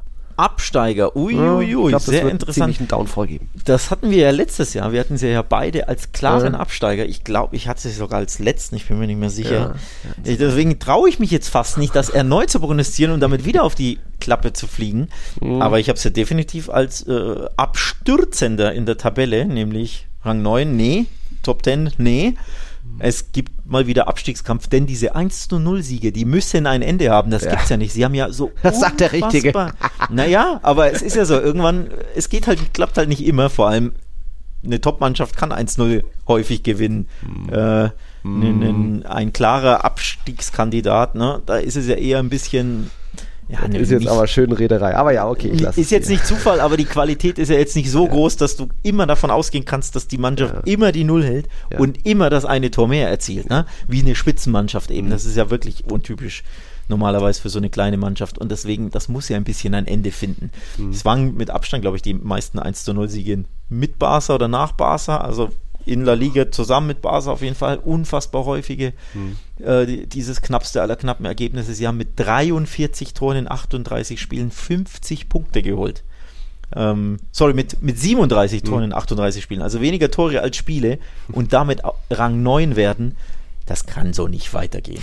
Das kann so nicht weitergehen. Ja. Deswegen ja, sie stürzen ab in der Tabelle. Hm. Ob sie bis in die zweite Liga abstürzen, glaube ich eher nicht, weil sich ja doch die Mannschaft gefunden hat unter dem Trainer, weil das ja mhm. trotzdem funktioniert und weil sie so unfassbar schwer zu schlagen sind. Ne? Mhm. 43 Gegentore in 38 Spielen zeugen ja davon, dass du einfach sehr, sehr schwer gegen sie durchkommst. Und normalerweise hältst du so die Klasse, aber eben mhm. vielleicht nur auf Rang 14, 15, 16. Ja, ja, okay. Auch da natürlich ein bisschen äh, Positives. Auch Stadion wurde umgebaut. Also an sich es ist schon dort auch viel Gutes geschehen und äh, wer weiß, am Ende ist äh, Siebe fand der Hayden, äh, wird der komplett trocken, der Innenverteidiger, der jetzt neu kam. Wer weiß, aber ich glaube, Mallorca tue ich mich schwer, da ähm, gute Wetterprognosen auszustellen. Das war Platz 9, jetzt Platz 8, das war der Athlet Athletic Club hm, Ernesto Valverde ist zurück. Da hatten wir gesagt, uh, wenn der in Balbao trainiert hat, haben sie fast immer Europa erreicht und jetzt ist es nur Europa nicht geworden, weil sich Osasuna erfolgreich vom Kass durchgesetzt hat. Also Osasuna spielt Conference League, der Athletic Club nicht. Ähm, transfermäßig ist wie üblich sehr wenig bis fast nichts passiert. Es gibt nur einen großen Abgang. Inigo Martinez ist für mich schon einer der stärksten Verteidiger der Liga, auch äh, Spaniens generell. Der geht ablösefrei zum FC Barcelona. Hm, da glaube ich, fehlt dem Athletic Club, Club schon einiges. Trotzdem würde ich aber eher sagen, dass die Mannschaft jetzt noch weiter zusammenwächst, dass Nico Williams jetzt noch reifer ist und jetzt vielleicht nicht mehr ganz so viel verballert, dass vorne die Präzision, Effektivität ein bisschen höher wird. Das war ja auch so die ganz große Schwäche der Mannschaft. Von dem her glaube ich, der Athletic Club wird sich da irgendwo halten, jetzt nicht den ganz großen Sprung machen, weder nach oben noch nach unten. Da, das überrascht dich jetzt, glaube ich, nicht. Ja, ich schließe mich tatsächlich sogar an, weder nach oben noch nach unten heißt, sie werden Achter und ich habe es ja auch wieder auf Acht getippt tatsächlich. genau wie letztes Jahr. Es ist auch der typische Athletic Club ja. Platz, die typische Platzierung. Sie werden aus meiner Wahrnehmung oder aus, äh, ja, gefühlt auf jeden Fall immer Achter für mhm. mich. Ich habe sie ja. immer auf Rang 8 und manchmal sind sie Siebter, manchmal sind sie Neunter oder Zehnter, aber in der Regel sind sie, glaube ich, häufig Achter, da tippe ich sie wieder hin. Mhm. Ähm, also wieder ein Rennen mit, äh, ein Ringen, ein, ein Rennen mit Girona um vielleicht Platz 7, mhm. der ja möglicherweise wieder zur Conference League ähm, berechtigt, je nach ne, Pokalsieger. Ja. Aber ja, sie werden da wieder irgendwelche Hoffnung haben und sie werden wieder häufig kein Tor schießen und ab und zu mal wieder mhm. im Pokal rocken und dann in der La Liga wieder irgendein 0-0 bei Cardis oder so. Also ganz typisch der Athletikclub aus Bilbao und deswegen Achter wie immer. Hm, okay. Dann kommt Osasuna, auch eine der Überraschungsmannschaften der letzten Saison, weil Pokalfinale und dann eben Platz 7 und jetzt doch Conference League, weil sie sich vor dem Kass eben durchgesetzt haben. Ja, und äh, da merkt man am Kader, dass da gar nicht viel passiert. Also wenig sind gekommen und noch weniger gegangen, wenn auch äh, zwei Leistungsträger vom letzten Jahr weg sind. Das sind äh, Eds Abde, der ist erstmal bei Barca, ich glaube, der könnte vielleicht noch zurückkehren. Und Aridane ist eben zu, zu Rayo, der große Wuschelkopf-Innenverteidiger. Ansonsten ist da viel zusammengeblieben, weil alle natürlich diese, diese Megasaison das erste Mal seit wann war es 2006 international spielen wollen mit Osasuna. Und ja, jetzt kommt natürlich ein Begriff, muss man bei so einem Verein nennen, äh, der dann mal international spielt, ist die Doppelbelastung. Ich glaube, das wird Osasuna mehr und mehr auffressen, die ja auch eher einen älteren älteren als einen jungen Kader haben, auch wenn da viele Eigengewächse dabei sind und die aus wenig eben viel machen und viel über Kampfgeist und äh, so weiter kommen. Ich glaube, Osasuna wird es äh, ziemlich schwer haben diese Saison. Aber gut, die müssen auch erstmal die Conference League Quali überstehen. Da geht es am 24. und 31. August gegen Club Brügge oder diesen Club K aus Island, egal. Also vielleicht schaffen sie es auch gar nicht in die, in die Gruppenphase und dann, dann ist das Thema mit der Doppelbelastung hätte sich dann erledigt. Aber gehen wir mal davon aus, sie kommen soweit und dann ist vielleicht, äh, werden sie sich hier und da ein bisschen schwer tun. Ja, äh, unterschreibe ich voll. Habe ich auch bei mir mit einkalkuliert, die Doppelbelastung. Deswegen mhm. wird es bei mir bergab gehen. Kein Top-10-Finish für Osasuna, wenn nee. sie in Europa spielen. Ja. Du hast es angesprochen, Club Brügge. Ich, ich, wusste tatsächlich die Auslosung, also den, mhm. den, Gegner nicht, als ich meine Tabelle hier für mich ein bisschen durchgetippt habe oder mir Notizen gemacht habe. Aber bei dem Gegner, boah, da sind die Chancen echt nicht so Nö. groß, es zu schaffen. Das ist eine europäische Mannschaft, also mit viel europäischem äh, Prestige und auch mit Erfahrung, da könntest du auch rausfliegen. Das wäre natürlich dann ein herber Dämpfer. Ne? Du bist froh nach, ich weiß gar nicht wie viele Jahren, 2,6 oder wann waren sie zuletzt in Europa, mhm. ähm, dass du es endlich wieder schaffst, 15 Jahre später oder was nach Europa schaffst und dann scheiterst du vielleicht in der Quali mhm. aufgrund der Auslosung, weil die unglücklich war. Das wäre sehr bitter. Also natürlich drücken wir Osasuna die Daumen, dass sie es in die Gruppenphase schaffen. Aber wenn sie es schaffen, wird es in der Tabelle aufgrund der Doppelbelastung definitiv nach unten gehen.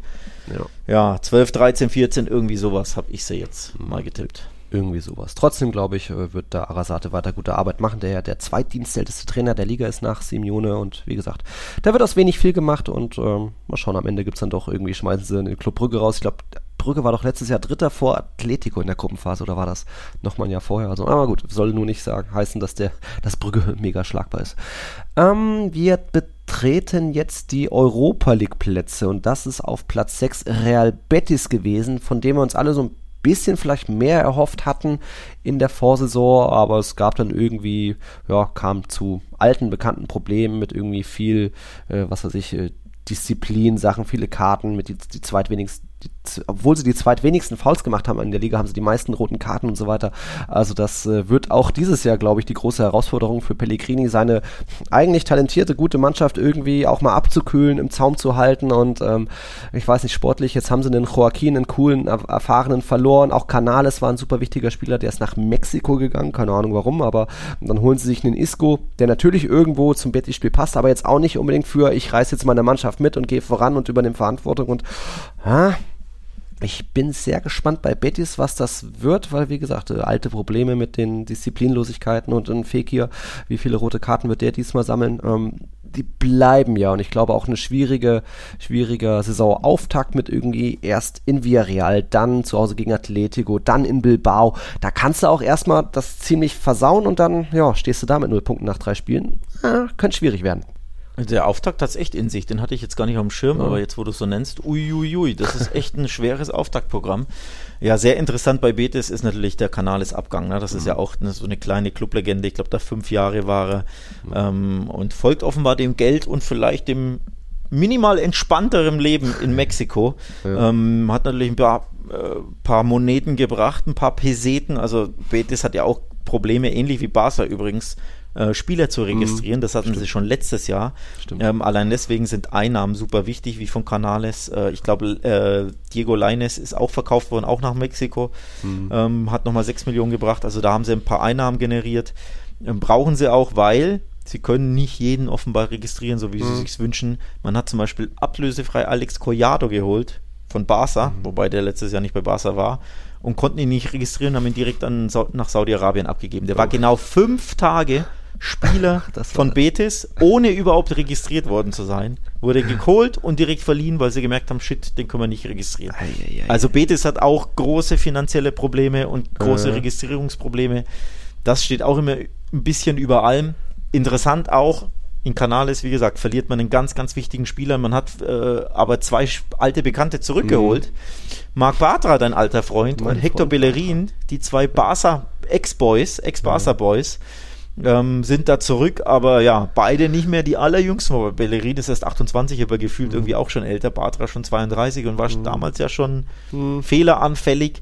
Also ob die beiden wirklich Verstärkungen sind, I'm not sure. Es, ist, es sind nostalgische Ja. Transfers, die irgendwie auch, ja, schön, dass sie zurück sind, schön, dass sie bei Betis sind, da gehören sie irgendwie auch hin, Ja. aber ob die sportlich den Verein so weiterbringen, bin Genau. ich mir nicht sicher. Da ist Betis so ein bisschen das Auffangbecken für die Gestrandeten, die sich im Ausland vielleicht noch nicht durchsetzen konnten. Bellerin hier, Bartra da, es gibt ja auch noch Marc Locker, ist auch zurückkam von Leeds United. Isco auch irgendwie Auffangbecken, den für dafür hat, für Betis hat es noch gereicht, obwohl er gar nicht mehr in der Liga spielen wollte. Also da sind schon ein paar Zeichen, wo man sagen kann, ha, für mehr reicht es vielleicht doch nicht bei Betis, für mehr, was weiß ich, äh, Spritzigkeit, Qualität äh, im Kader, weil ja, wenn du die finanziellen äh, Probleme da ansprichst. Ist interessant. Ich hatte sie noch irgendwie auch weiter auf Platz 6 getippt, aber vielleicht muss ich da noch was ändern. Ich sehe jetzt aber auch nicht so die, nicht so, wenn man so langsam Richtung äh, Villarreal kommt, dass die da so viel deutlich besser werden. Denn ja, machen wir gleich den Sprung zum FC Villarreal. Die waren ja Fünfter. Denn bei Villarreal ist für mich noch mehr Ausverkauf äh, da. Pau Torres hat man schon gesagt, ist weg. Nico Jackson ging, glaube ich, als erstes. Dann ist mittlerweile Chukwueze weg. Dia ist gegangen. Also es sind natürlich auch wichtige Geldeinnahmen. Dann Juma, dass der nicht bleiben würde, war auch klar. Jo, aber was ist jetzt schon gekommen? Also irgendwie, wie bei Villarreal fragt man sich noch, was, macht ihr da? Ist da Peter Lim auf einmal und will die Kohle einnehmen? Und natürlich, jetzt haben sie sich einen, einen Sirlot von Leipzig geholt, den hätte bestimmt Real, äh, Real Sociedad auch gerne weiter behalten. Also das ist zumindest ein Name, der dann ein bisschen Hoffnung macht, vielleicht auch Santi Commissania, aber ah, äh, da wartet man auch noch vielleicht auf, okay, ihr spielt doch weiter Europa League und dann holt euch doch auch einen Europa League Kader, aber jetzt irgendwie eben drei, vier, fünf wichtige große Namen abgegeben und so viel ist da noch nicht nachgekommen. Ja, das ist genau der Punkt. Ähm, das ist schon ein ziemlicher, ziemlicher Schlag, sportlicher Schlag natürlich für Villarreal, ne? In Jackson, äh, Torres und äh, Chukwueze, dass du da drei super wichtige Spieler verlierst, auch wenn du damit, glaube ich, 70 Millionen, 80, 90 Millionen irgendwie sowas einnimmst. Ähm, also sehr, sehr viel Geld für diesen kleinen Verein. Man soll ja nicht vergessen, das ist eine 50.000 Einwohnerstadt, ne? Wo, äh, also eigentlich ist der Verein ja viel größer, als er sein sollte. Allein schon, dass er regelmäßig in Europa spielt und damals ja die Bayern in der Champions League Ja. rausgeworfen hat, es bis, bis ins Halbfinale schaffte. Da gehört er ja eigentlich gar nicht hin. Und dann ist es ja normal, dass wenn den Spielern Avancen gemacht wird, dass man da nicht mithalten kann beim Gehalt und überhaupt, dass man sie schlicht nicht halten kann, wenn die Chelseas und wie sie alle heißen dieser Welt kommen und den Spielern da Summen bieten, dann musst du irgendwo auch verkaufen. Das ist auch normal. Aber klar, wenn du in einem Transferfenster drei, vier super wichtige Spieler verkaufst, dann macht das nicht Hoffnung, dass du unbedingt Mhm. besser wirst als letztes Jahr. Siehe FC Sevilla. Ne? Ähm, letztes Jahr waren sie äh, Fünfter. Für mich geht es nach unten. Es muss ja. nicht viel weiter nach unten geben, aber eher Sechster, Siebter, Achter. Ich habe sie sogar Achter getippt, also raus aus den Rängen, auch wenn es jetzt wenig Argumente für Betis gab, die zu holen, aber da kommt es auch zu, am ersten Spieltag gleich zu, direkt zum Duell. Betis gegen Villarreal am ersten Spieltag würde, glaube ich, oder in Villarreal wird, glaube ich, ziemlich interessant. Also, ja, Sirlot, Commissania geholt, aber das reicht, glaube ich, noch nicht. Bin ich sehr gespannt, äh, was da noch passieren wird in Villarreal. Macht noch nicht so viel Hoffnung. Ähm, und dann sind wir schon jetzt in den Champions League-Rängen. Genau, Real Sociedad. Werden die die diese Leistung bestätigen können. Ich glaube, da macht natürlich auch Hoffnung, dass wir, dass du dort Konstanz und viel Vertrauen im Kader hast. Natürlich Fanrückhalt Alguacil ist schon eine Legende, jetzt schon über äh, vier Jahre dort im Amt, also auch da der drittdienstälteste Trainer der Liga. Ähm, Letztes Jahr ist ein Isaac im Sommer gegangen, dafür war dann Sirlot da und der hat dann auch gut funktioniert. Sir- Sirlot ist jetzt gegangen, dafür haben sie, haben sie sich jetzt im André Silva aus Frankfurt, der aus Leipzig natürlich geholt.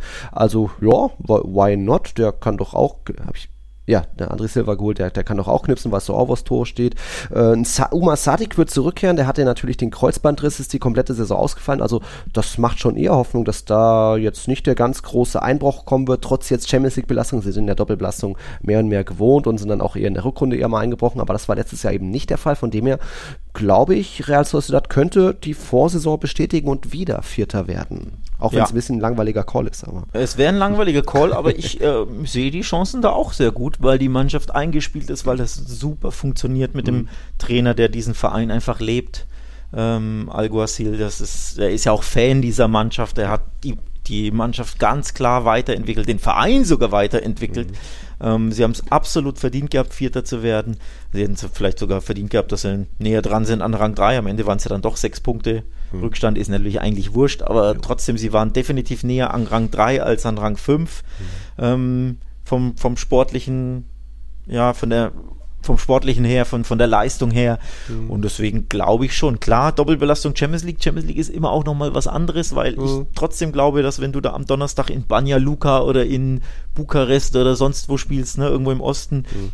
äh, in der Europa League gibst du dir nicht immer ganz so 103% mhm. Mühe wie in der Champions League, wenn du, keine Ahnung, plötzlich in London, in Manchester, in Liverpool, ja. in, ne, bei den Bayern oder sonst wo spielst. Also ich glaube, das fordert dann noch mehr, kostet noch mehr Körner stimmt. Und deswegen, ja, ganz so gut sollten sie nicht mehr sein. Also hm. 71 Punkte haben sie letztes Jahr geholt, habe ich jetzt nachgeguckt. Da werden es schon mal weniger Punkte, prognostiziere ich. Hm. Aber deswegen können es ja trotzdem Vierter so. werden. Ähm, denn die dahinter, und das ist das Hauptproblem, die machen mir nicht so viel Hoffnung, dass sie Real Sociedad challengen können. Denn genau. wir haben über Villarreal gesprochen, wir haben über Betis gesprochen. Sevilla, klar, wird nach oben kommen, aber ob sie, die sind vom Mannschaftlichen vielleicht mhm. noch nicht so auf dem Level wie Real Sociedad. Mhm. Und deswegen sehe ich gute Chancen, dass La Real wird, äh, wieder Vierter wird. Ja, ja, gut, gut zusammengefasst. Ähm, wir hatten eben Villarreal als älteste Mannschaft der Liga. Real Sociedad hat mit Valencia gemeinsam die jüngste Mannschaft der Liga, aber eben trotzdem auch schon einiges an Erfahrung mit drin und irgendwie, ähm, ob jetzt da, was weiß ich, euer Ball funktioniert schon. Barnechea hat hoffentlich jetzt mal seinen Durchbruch die Saison. Bitter natürlich, dass jetzt David Silva seine Karriere beenden musste. Ich glaube, wegen Kreuzbandriss auch. Also da wird ein bisschen was fehlen. Iaramendi, lange Kapitän gewesen, ist auch, glaube ich, nach Mexiko gegangen oder so. Ähm, also fehlt ein bisschen was. Aber ich glaube trotzdem, dass du, dass du so einen guten Nachwuchs auch, Nachwuchsarbeit hast in dem Verein, dass da auch immer noch was nachkommt, wie es die letzten Jahre immer mal war durch viele Verletzungen. Also Real Sociedad weiter so machen und äh, weiter auch die Liga rocken. Jo, und dann sind wir jetzt bei den großen drei angekommen. Da machen wir natürlich auch weiter mit Platz drei. Das war in dem Fall Atletico. Und da kann ich ja gleich mal mit der Frage von Max anfangen, unserem Patreon. Der schreibt uns auch ein bisschen verbunden mit Jean Felix, äh, der ja noch gehen könnte und bestimmt auch gehen wird. Und Max fragte uns, traut ihr uns ohne diese Diva, jetzt wisst ihr, wen er meint, mehr oder weniger oder gleich viel zu in der Tabelle? Ich persönlich traue dem Team durchaus einiges zu, was die Meisterschaft angeht, weil Real ohne Benzema ist und Barca ohne Dembele, Busquets und Alba, Alba. Da muss erstmal wieder das Gefüge der Mannschaft neu wachsen. Wenn nicht diese Saison, dann könnte es lange dauern, weil vor allem Real ja die besten jüngeren Spieler auf hohem Niveau holt. Ähm, ich habe aber auch kein Problem damit, mich mit Alex um Platz 2 zu kloppen. Ja, Max äh, will sich mit dir um Platz 2 kloppen. Nehme ich an. Kleine Kampfansage. Warum, warum will er sich denn nicht mit Real Madrid um Platz 2 kloppen? Bisschen unnötig, die Stichelei, Max. ähm, Finde ich nicht so cool. Aber ich äh, gehe einher mit seiner Einschätzung, dass es für ganz oben reichen könnte. Oh. Ich fange nämlich so an, du willst, du besprichst hier natürlich äh, Team für Team, Platz für Platz, aber mhm. ich würde tatsächlich Platz 1, 2 und 3 auf einmal in einem Rutsch besprechen wollen, weil, mhm. hier kommt die Begründung, ich diese drei Mannschaften in der Saison mehr oder minder auf Augenhöhe erwarte und sehe. Mhm. Ich glaube, wir werden einen sehr spannenden Meisterkampf haben. Definitiv spannender als letztes Jahr. Das war ja überhaupt kein Meisterkampf. Mhm. Ne? Der war am, man ja. war im Klassiko im Rückspiel war entschieden. Ja. Ja. Was war das? 8. April, whatever. Ne? Es waren am Ende zehn Punkte, aber eigentlich hätten es ja mehr sein können. Barca und Real hatten ja hinten raus nicht mehr so die Lust. Mhm. Von Barca nicht. Ich glaube, in der Saison wird es definitiv spannender und zwar nicht nur zwischen 1 und 2, sondern ich glaube auch 1, 2 und 3. Mhm. Und Atletico wird und kann ein Wörtchen mitreden im Meisterschaftskampf, ist mhm. mein Take. Ob sie jetzt unbedingt Erster werden? Hm, ne? Mhm. Atleti ist trotzdem Atleti, aber ich bin guter Dinge, dass sie wirklich, wirklich ja. die großen, großen zwei da mächtig ärgern können und mitmischen im Titelkampf. Ja, Doch, äh, kann ich jetzt nicht wenig dagegen sagen. Also schlussendlich tippe ich Atletico jetzt auch nur auf Platz 3, aber im Endeffekt ist Atletico bestimmt irgendwo die Mannschaft sogar, die in der besten Form ist. Seit dem Jahreswechsel haben wir die Rückrundentabelle fünf Punkte vor Barca abgeschlossen. Es war ganz einfach genau, ganz sehr genau. guter Fußball, aber auch der nicht mehr Doppelbelastung geschuldet. Früh in der Kuppe raus und natürlich äh, Gruppenphase nicht mehr in die Europa League eingezogen. Also es waren ja Vierter in der Champions League. Das würde ich auch gerne mal weitersehen, wenn sie dann noch eine, auch noch im Februar und März vielleicht noch international spielen, dass dann Griezmann noch so aufzaubert und äh, also das könnte was werden, wenn Simeone seine Jungs weitermachen lässt. Hat ja in der Hinrunde noch viel Kritik bekommen, dass es immer noch irgendwie dieses Destruktive war, aber dann in der Rückrunde konnte sich das wirklich sehen lassen. Jetzt haben sie sich auch schon gut ähm, ver verstärkt. Ich finde, für mich ist Ravi Galan von Celta Vigo ein Top-Transfer. Auch ein Aspilicueta wird, glaube ich, der Mannschaft was bringen mit seiner Erfahrung, mit seiner Coolness. Äh, Griezmann natürlich ist jetzt festgeblieben. Du hast ein paar Altlasten, bist du losgeworden, hast du auch für ganz gut Geld äh, ummünzen können. Lodi, Kondogbia, Kunja, der ist direkt bei den Wolves geblieben. Von dem her ist das schon mal gut und du hast, hattest natürlich auch letztes Jahr ein paar Leihgaben oder auch junge Spieler, die jetzt nachrücken können. Also da könnte auch viel mehr entstehen, wenn jetzt ein Rodrigo Riquelme nicht zu Girona zu, zurückkehrt und bei Atleti bleibt. Wenn Samuel Lino vielleicht bleibt, der in Valencia war. Pablo Barrios gibt's aus der Jugend, der wahrscheinlich hochgezogen wird und dann bleibt. Also da kann auch was Neues entstehen, wenn eben Simeone seine Mannschaft auch so ein bisschen machen lässt und weiter spielen lässt. Und ja, das man kann schon als Atletico-Fan durchaus optimistisch nach vorne schauen oder wie Max sagt, wenn nicht jetzt dieses Jahr, dann wird es vielleicht die nächsten Jahre noch schwieriger. Also äh, die können ruhig mal auch ein bisschen sich was zutrauen und irgendwie Real oder Barca eine Ansage machen von wegen, ja, wir wollen da mitmischen und nicht nur von wegen Partido a Partido. Aber Partido a Partido ist nun mal Cholos Credo ja. und äh, im Zweifel immer eher ja, irgendwie das 0-0 halten, weil wir sind ja der Außenseiter und spielen Außenseiter-Fußball. Also das ist halt nun mal so. Aber ja, ähm, du hast Galan angesprochen. Für mich auch ein sehr, sehr interessanter Transfer. Vor allem sie haben Lodi für, ich glaube, 13 Millionen verkauft und Galan für nur 5 Millionen geholt. Also schön 8 Millionen Transfer plus gemacht und sich nicht zwingend verschlechtert auf der Linksverteidigerposition. Mhm.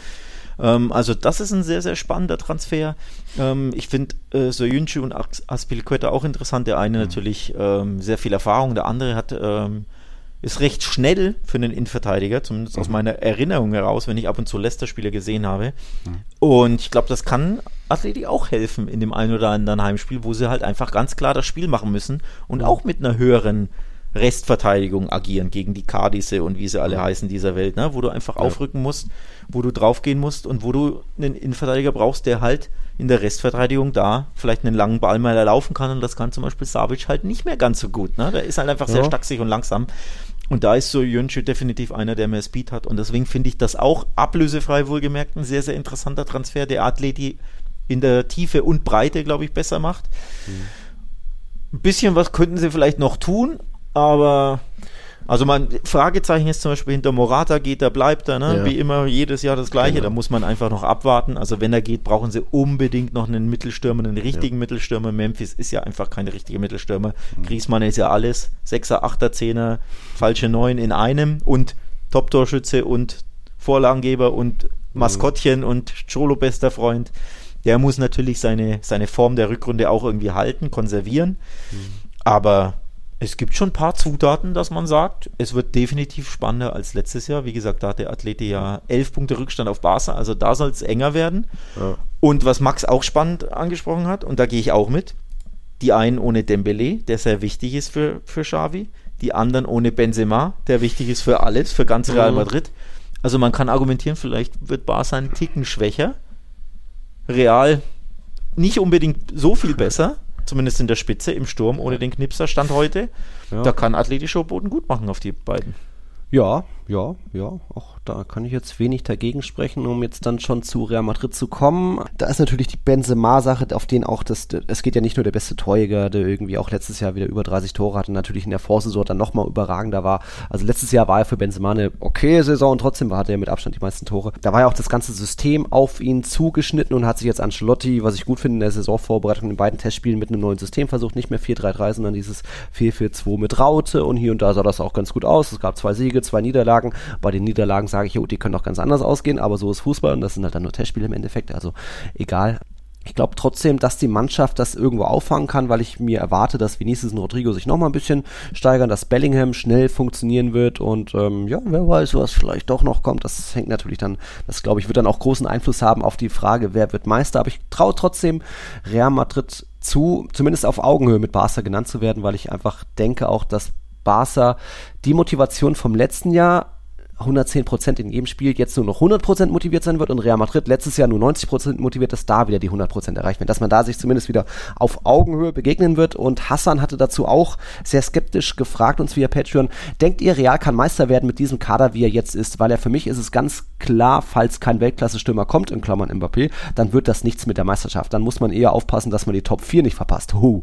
So hart wie es klingt, aber ohne Top-Stürmer gewinnst du keine Meisterschaft, denn weder Vinicius noch Rodrigo garantieren dir 30 bis 40 Tore. Vielleicht kommen beide auf 20 bis 25 in allen Wettbewerben, aber definitiv nicht in der Liga, vor allem Vinicius nicht. Deswegen, falls Mbappé kommt, wird beziehungsweise muss Real Meister werden und ohne ihn wird es leider wieder Barca. Das tippt Hassan als Real-Fan. Wie gesagt, ich glaube, die Mannschaft kann das viel mehr auffangen. Real Madrid ist ja schon irgendwo spezialisiert drauf, wenn eine Legende geht.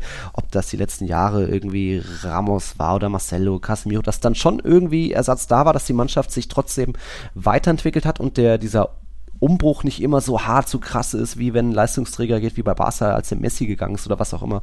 Von dem her habe ich da schon Hoffnung, dass auch Ancelotti was probieren wird, dass die Jungen äh, sich weiterentwickeln werden und vielleicht kommt ja doch noch wirklich dieser Franzose. Ähm, ich zumindest glaube, dass allein schon, wie gesagt, von der Motivation, Einstellungssache her, dass sich Real und Barca da dieses Jahr auf Augenhöhe begegnen, dass auch die Real Madrid-Spieler sagen, ähm, das war peinlich, blamabel teilweise letztes Jahr, das müssen wir wieder besser machen, dass da sie sich auch bei der Ehre packen und zumindest auf äh, in La Liga die 100% geben, weil es auch so ein bisschen diese, du kannst noch nicht nach der Champions League greifen, weil es der, oder nach dem Titel noch nicht komplett greifen, weil es der Kader noch nicht hergibt, auch noch sehr jung und äh, Bellinger muss erstmal vielleicht auch sich akklimatisieren. Es ist die letzte, das letzte Jahr so mit Ancelotti, Modric, Groß, also da eher nochmal schauen, dass die Jungen weiter lernen, dass du dann im nächsten Jahr komplett nach den Sternen greifst, wenn dann auch Endrick kommt und spätestens dann Mbappé da ist. Deswegen glaube ich, ist jetzt sehr der Fokus auf die Liga und das ist machbar, glaube ich. Also allein weil jetzt, wie gesagt, Barca und Atleti sind gut, aber jetzt auch nicht die kompletten Übermannschaften. Und das muss ja natürlich Real Madrids Anspruch sein, zumindest da mithalten zu können. Jetzt habe ich lange geredet. Jetzt, kommst jetzt du. hast du lange geredet. Da waren jetzt viele Punkte ähm, ja. dabei, die ich aufgreifen will.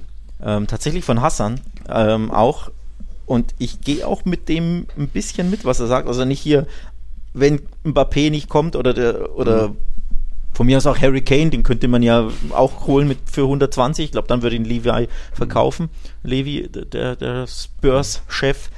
Aber wenn da kein Mittelstürmer kommt von Format, sei es Mbappé oder ein anderer, dann wird es schwer mit dem Titel. Um nicht zu sagen, dann würde ich sagen, sie werden nicht Meister. Ich sage jetzt nicht, sie ne, schaffen die Top 4 nicht. Das ist mir viel zu schwarzmalerisch und das wird auch im Leben nicht eintreffen Nein. in der Saison.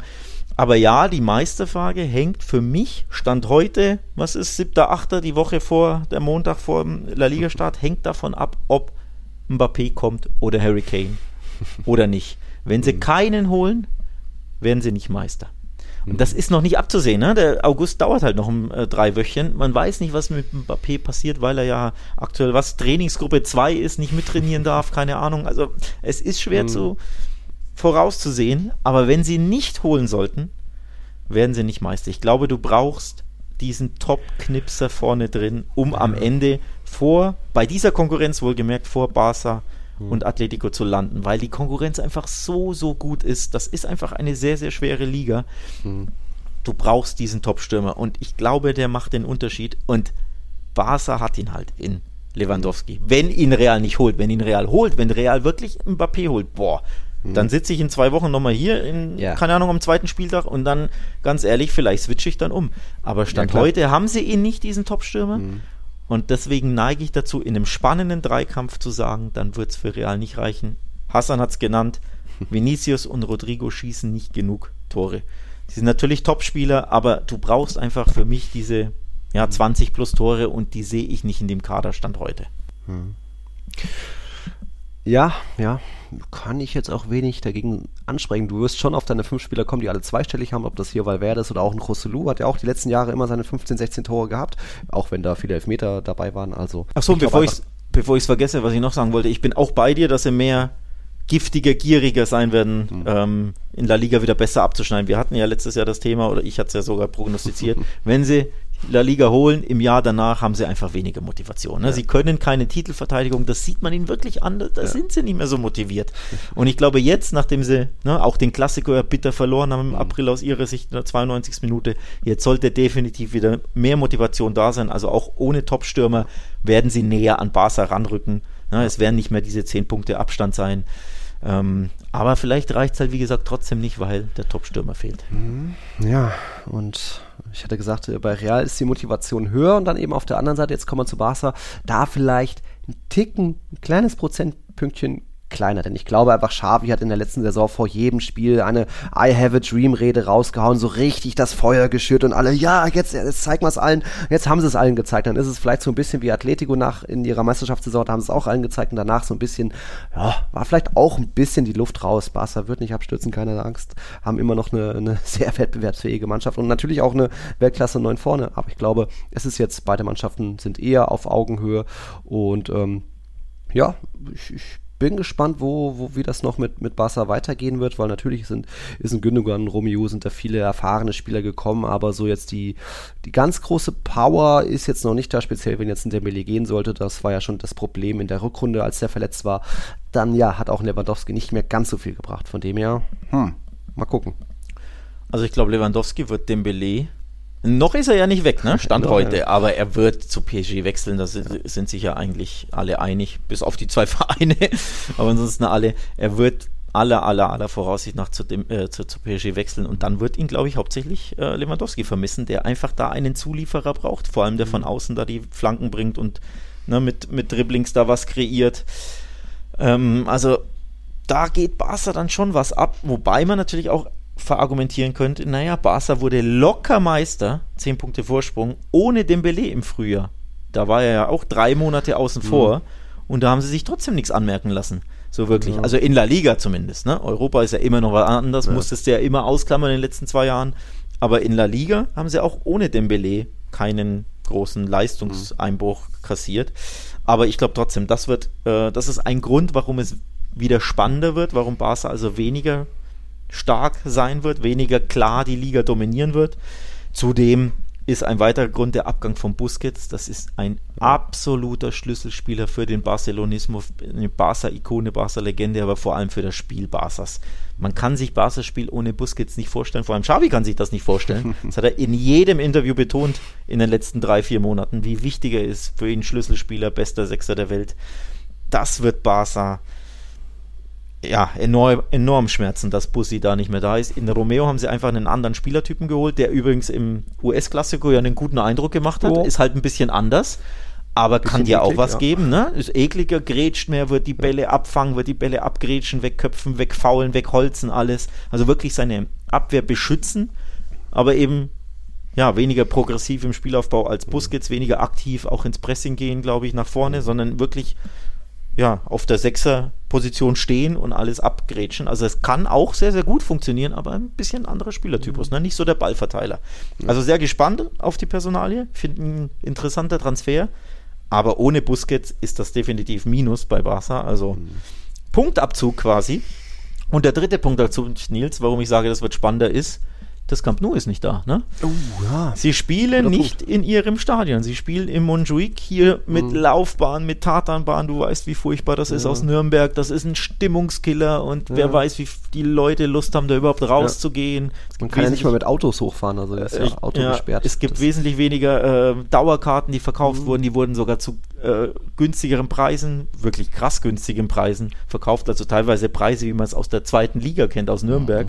Oh. Ja, da kostet eine Dauerkarte 400 irgendwas Euro und bei Barca gab es auch 400 Euro Dauerkarten. Also wirklich krass. Also ja, das Stadion, dass du einfach nicht in deinem Stadion spielen kannst, ist definitiv ein fetter Minuspunkt, ein fetter Grund, warum man sagt, das mhm. wird weniger spannend in der, äh, weniger klar in der Meisterschaftsfrage. Barca wird da Punkte einbüßen. Ja. Und diese verrückten 1-0-Siege, wie viel waren es am Ende? 26 Clean Sheets, ne? Auch das ist ja. ja. so eine Anomalie, das wird ja so auch nicht mehr passieren. Genau. Und deswegen wird es spannender, wie du schon raushören kannst. Und als viertes vielleicht auch ein bisschen mehr Fokus auf mal wieder sich international nicht zu blamieren. So ähnlich hat es jetzt auch Simon Grüner uns gefragt. Abgesehen von La Liga, glaubt ihr, dass Barca eine Chance hat, Champions League-Sieger am Ende der Saison zu werden? Uh, Keimer, Keimer, Simon. Erstmal die Gruppenphase überstehen und dann auch im, im März noch international spielen. Ich glaube, das ja, ja, hör auf zu sticheln jetzt, die überstehen es. Ey, die überstehen sie safe. Ja, aber ja. jetzt schon. Hm.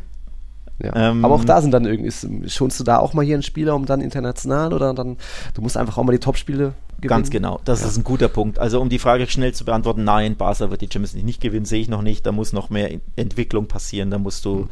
äh, als Mannschaft auch noch wachsen, wahrscheinlich auch als Trainer noch wachsen. Ne? Ist ja trotzdem Xavis ja. äh, eineinhalb Saison, jetzt zweite Saison so richtig, also mhm. eine komplette Saison. Ähm, das wird noch nicht passieren, aber die Gruppenphase werden sie überstehen, safe. Da würde ich sogar eine Wette eingehen. Die andere, die alte hast du übrigens noch nicht eingelöst, Kollege. Ne? Ja, da, da, fehlt der Iskender noch. Meisten, aber der Hazard-Iskender fehlt. Also, Gruppenphase überstehen sie. Ich sage auch, sie kommen mindestens ins Viertelfinale, Barca. Und dann hängt es davon ab, von der Auslosung natürlich. Ein bisschen Losglück brauchst du auch, ne? ein bisschen mhm. gute Tagesform.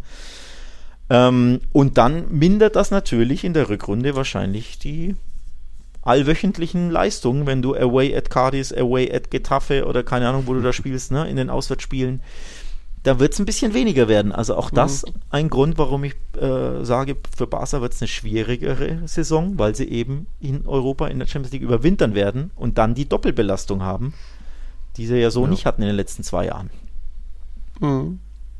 Ja. Nehmen wir sie. Und trotzdem sagst du, äh, dein du, Meistertipp ist Barca. Und du willst jetzt den Tipp, ne? Äh, ja. Und trotzdem sage ich, sie werden knapp Meister. ja. Das ist natürlich, ja, natürlich sind es 10, 15, 20 Prozent Wunschdenken, ist ja ganz klar. Ja, und es sind auch 10, 20 Prozent äh, Barca-Brille, weil, ne? Gehört auch dazu. Aber die Begründung ist, Lewandowski, glaube ich, ist so ein Killer dass der eben dir ein paar Punkte beschert. Hat er ja letztes Jahr auch, falls du dich erinnerst. Da, Valencia in der 93. als ich im Stadion war. Er hat ja, vor allem in der, in der Rückrunde hat es ja nicht mehr so geklappt, aber da waren sie ja so weit enteilt, da war es ja fast wurscht, ob er da zwei Monate trifft oder nicht. Aber in der Hinrunde hat er halt sehr, sehr häufig die entscheidenden Tore geschossen. Und das wird er, glaube ich, auch in der kommenden Saison machen. Und ja, Morata ist nicht der Killer, der Verlässliche. Selbst wenn er bleibt, vielleicht geht er ja sogar. Mhm. Hat, äh, Real hat noch keinen Killer vorne drin. Das kann den Unterschied ausmachen am Ende. Dann ist Barca für mich trotzdem eine toll eingespielte Mannschaft. Ne? Die, die Abwehrkette hast du beneidet mit Kunde, mit Araujo, äh, wie sie alle heißen. Balde ist ein Top, Top-Mann, Top-Talenter. Also da, da sehe ich jetzt ja weniger zu Null Siege, logisch, weil das war ja verrückt. Aber es ist ja trotzdem eine Top-Abwehr, die da eingespielt ist. Mit Gavi, mit Petri, kehrt ja fast zurück. Der war ja drei Monate verletzt letztes Jahr, mhm. letzte Saison. Ne? Wenn der mal verletzungsfrei bleibt, dann ist das ein, nochmal ein Plus. Und dann kommt einfach Ilkay Gündogan, mhm. der dir auch mehr Kreativität aus dem Mittelfeld geben wird, was Barca einfach abging. Also Torgefahr und Kreativität im Mittelfeld fand ich war in der Rückrunde nicht mehr gegeben. Die hast du jetzt mit Petri und Gündogan, wenn beide fit sind. Mhm.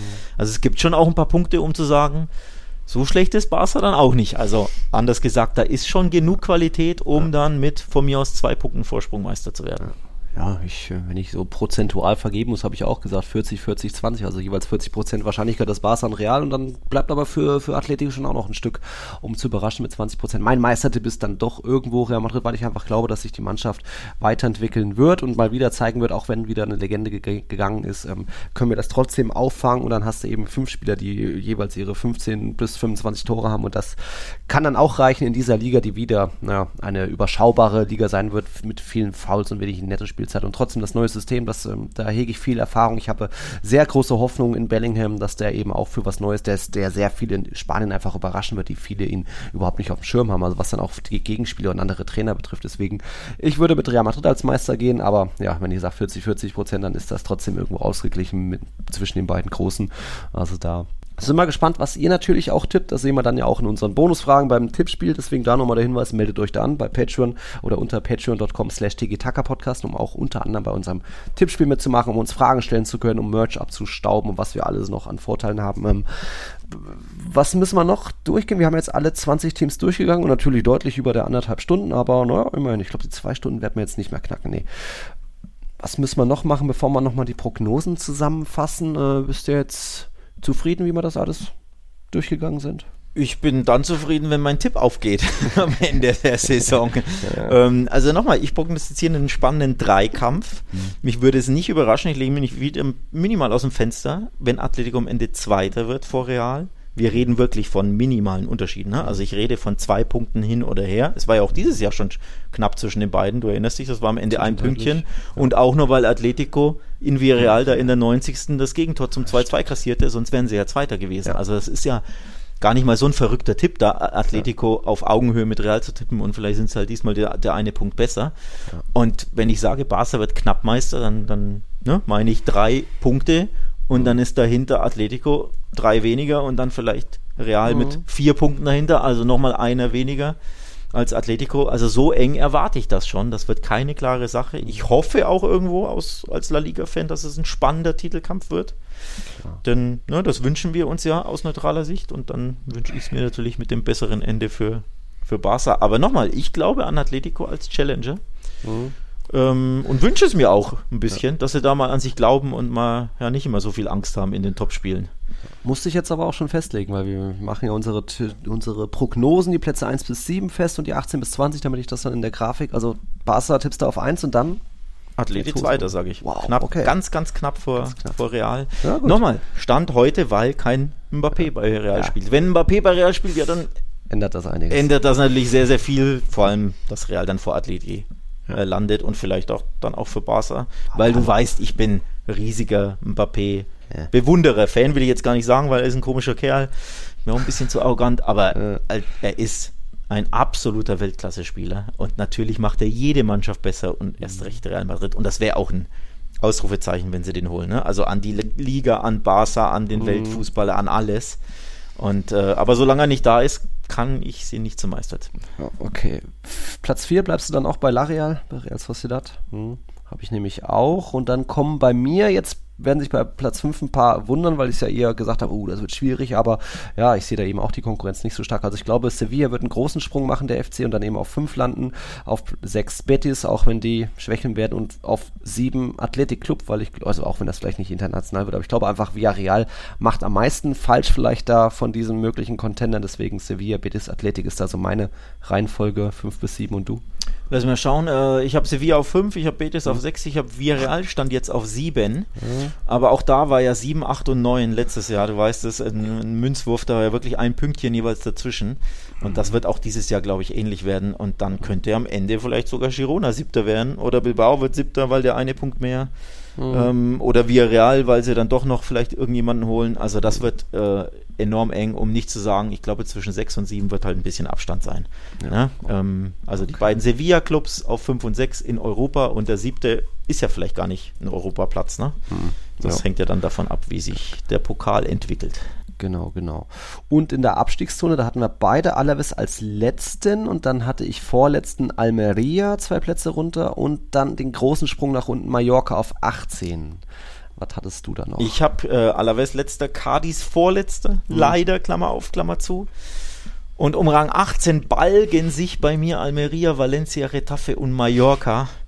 Und da muss ich die Münze, die, ja, vier, viergesichtige Münze, ja. den, den vier Seitenwürfel müsste ich da würfeln.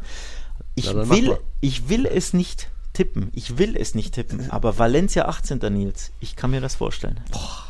Ich will es ja nicht, ich wünsche es mir. Du ja. weißt doch, ich wünsche es mir nicht. Ich will ja. nicht, dass diese Traditionsmonster-Teams absteigen. Ja. Aber es wäre irgendwo auch eine logische Entwicklung. Mhm. Es wäre folgerichtig. Es wäre fast schon. Lim hätte das ja fast schon verdient. Valencia ja. leider nicht, der Verein und die Fans und die Stadt. Aber Lim, der Präsident, hätte Jupp. das einfach verdient. Trainer Mike hat es ja geschrieben. Ich fürchte, dass Lim dieses Jahr sein Projekt abschließt und Valencia in die zweite Liga bringt. So, ja, und deswegen langfristiges. Ich, ich sage jetzt einfach mal, Mike ist in Valencia vor Ort. Der Mann kennt sich aus. der Mann kennt sich aus und deswegen tippe ich. Ich tippe ja. das jetzt einfach mal. Ja, gut. Gut. Man ich muss ja auch mal einen raushauen. Ja, Top, Top 4 ist ja, Top 6 ist ja langweilig, was wir da tippen. Ähm, deswegen muss ich mal hier einen raushauen, einen Hot Take. Also Valencia leider 18. Ich hoffe, es kommt anders. Ich hoffe, ich habe hab Unrecht.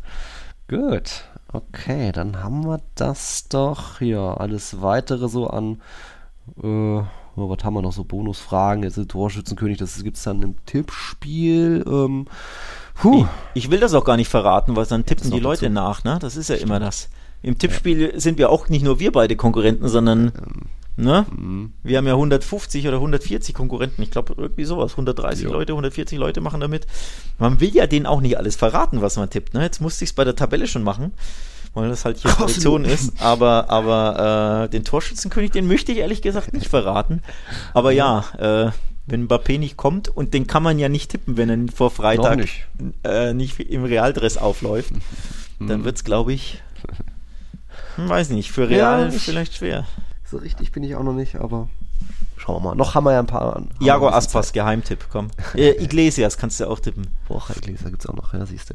Es geht ja erst am Freitag los, wie gesagt. 19.30 Uhr das Auftaktspiel zwischen Almeria und Rayo. Ja, es ist in der Liga nichts Neues, dass der Meister nicht das Auftaktspiel hat. Barca ist dann erst am Sonntag in Getafe beim Geisterspiel im Einsatz. Atletico schließt den Spieltag am Montag gegen Granada ab und Real Madrid ist am Samstag in Bilbao im Einsatz. Real Madrid hat die ersten drei Spieltage auswärts wie letztes Jahr, weil einfach die Umbauarbeiten so noch länger gehen können oder nicht unterbrochen werden. Ähm, Freitag dann auch noch Sevilla gegen Valencia. Also ist schon ganz gut was los. Ich freue mich schon, schon auf La Liga, auch wenn ich, wenn es hier noch viel Negatives ist und ich mich schwer tue, immer die positiven Sachen zu zu sehen, wie jetzt diese Ticketrevolution. Aber ich, was ich, worauf ich mich speziell freue, ist nicht unbedingt das Sportliche der Fußball, sondern hier eine neue Saison, Tiki-Taka, wie gesagt, unsere fünfte.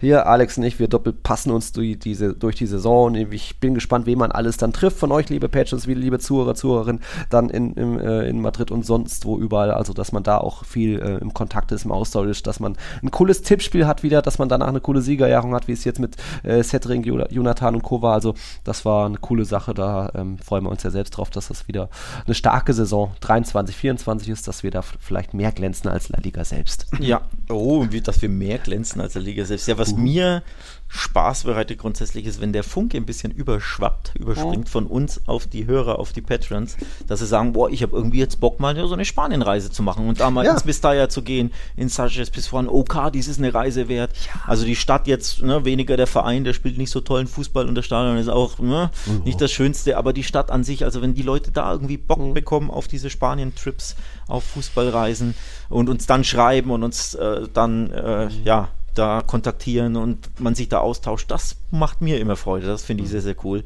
Ähm, Shoutout an Basti Quetnau, den, den Redakteur von Barca Welt, der ist jetzt zum Beispiel ein halbes Jahr in Barcelona. Mhm. Macht da so quasi den, den Nils Kern. ähm, ist dafür ein halbes Jahr hingezogen und ja, will auch das ein oder andere Spiel mitnehmen, will nach Girona zum Beispiel, weil er einen Soft-Spot äh, für Girona hat.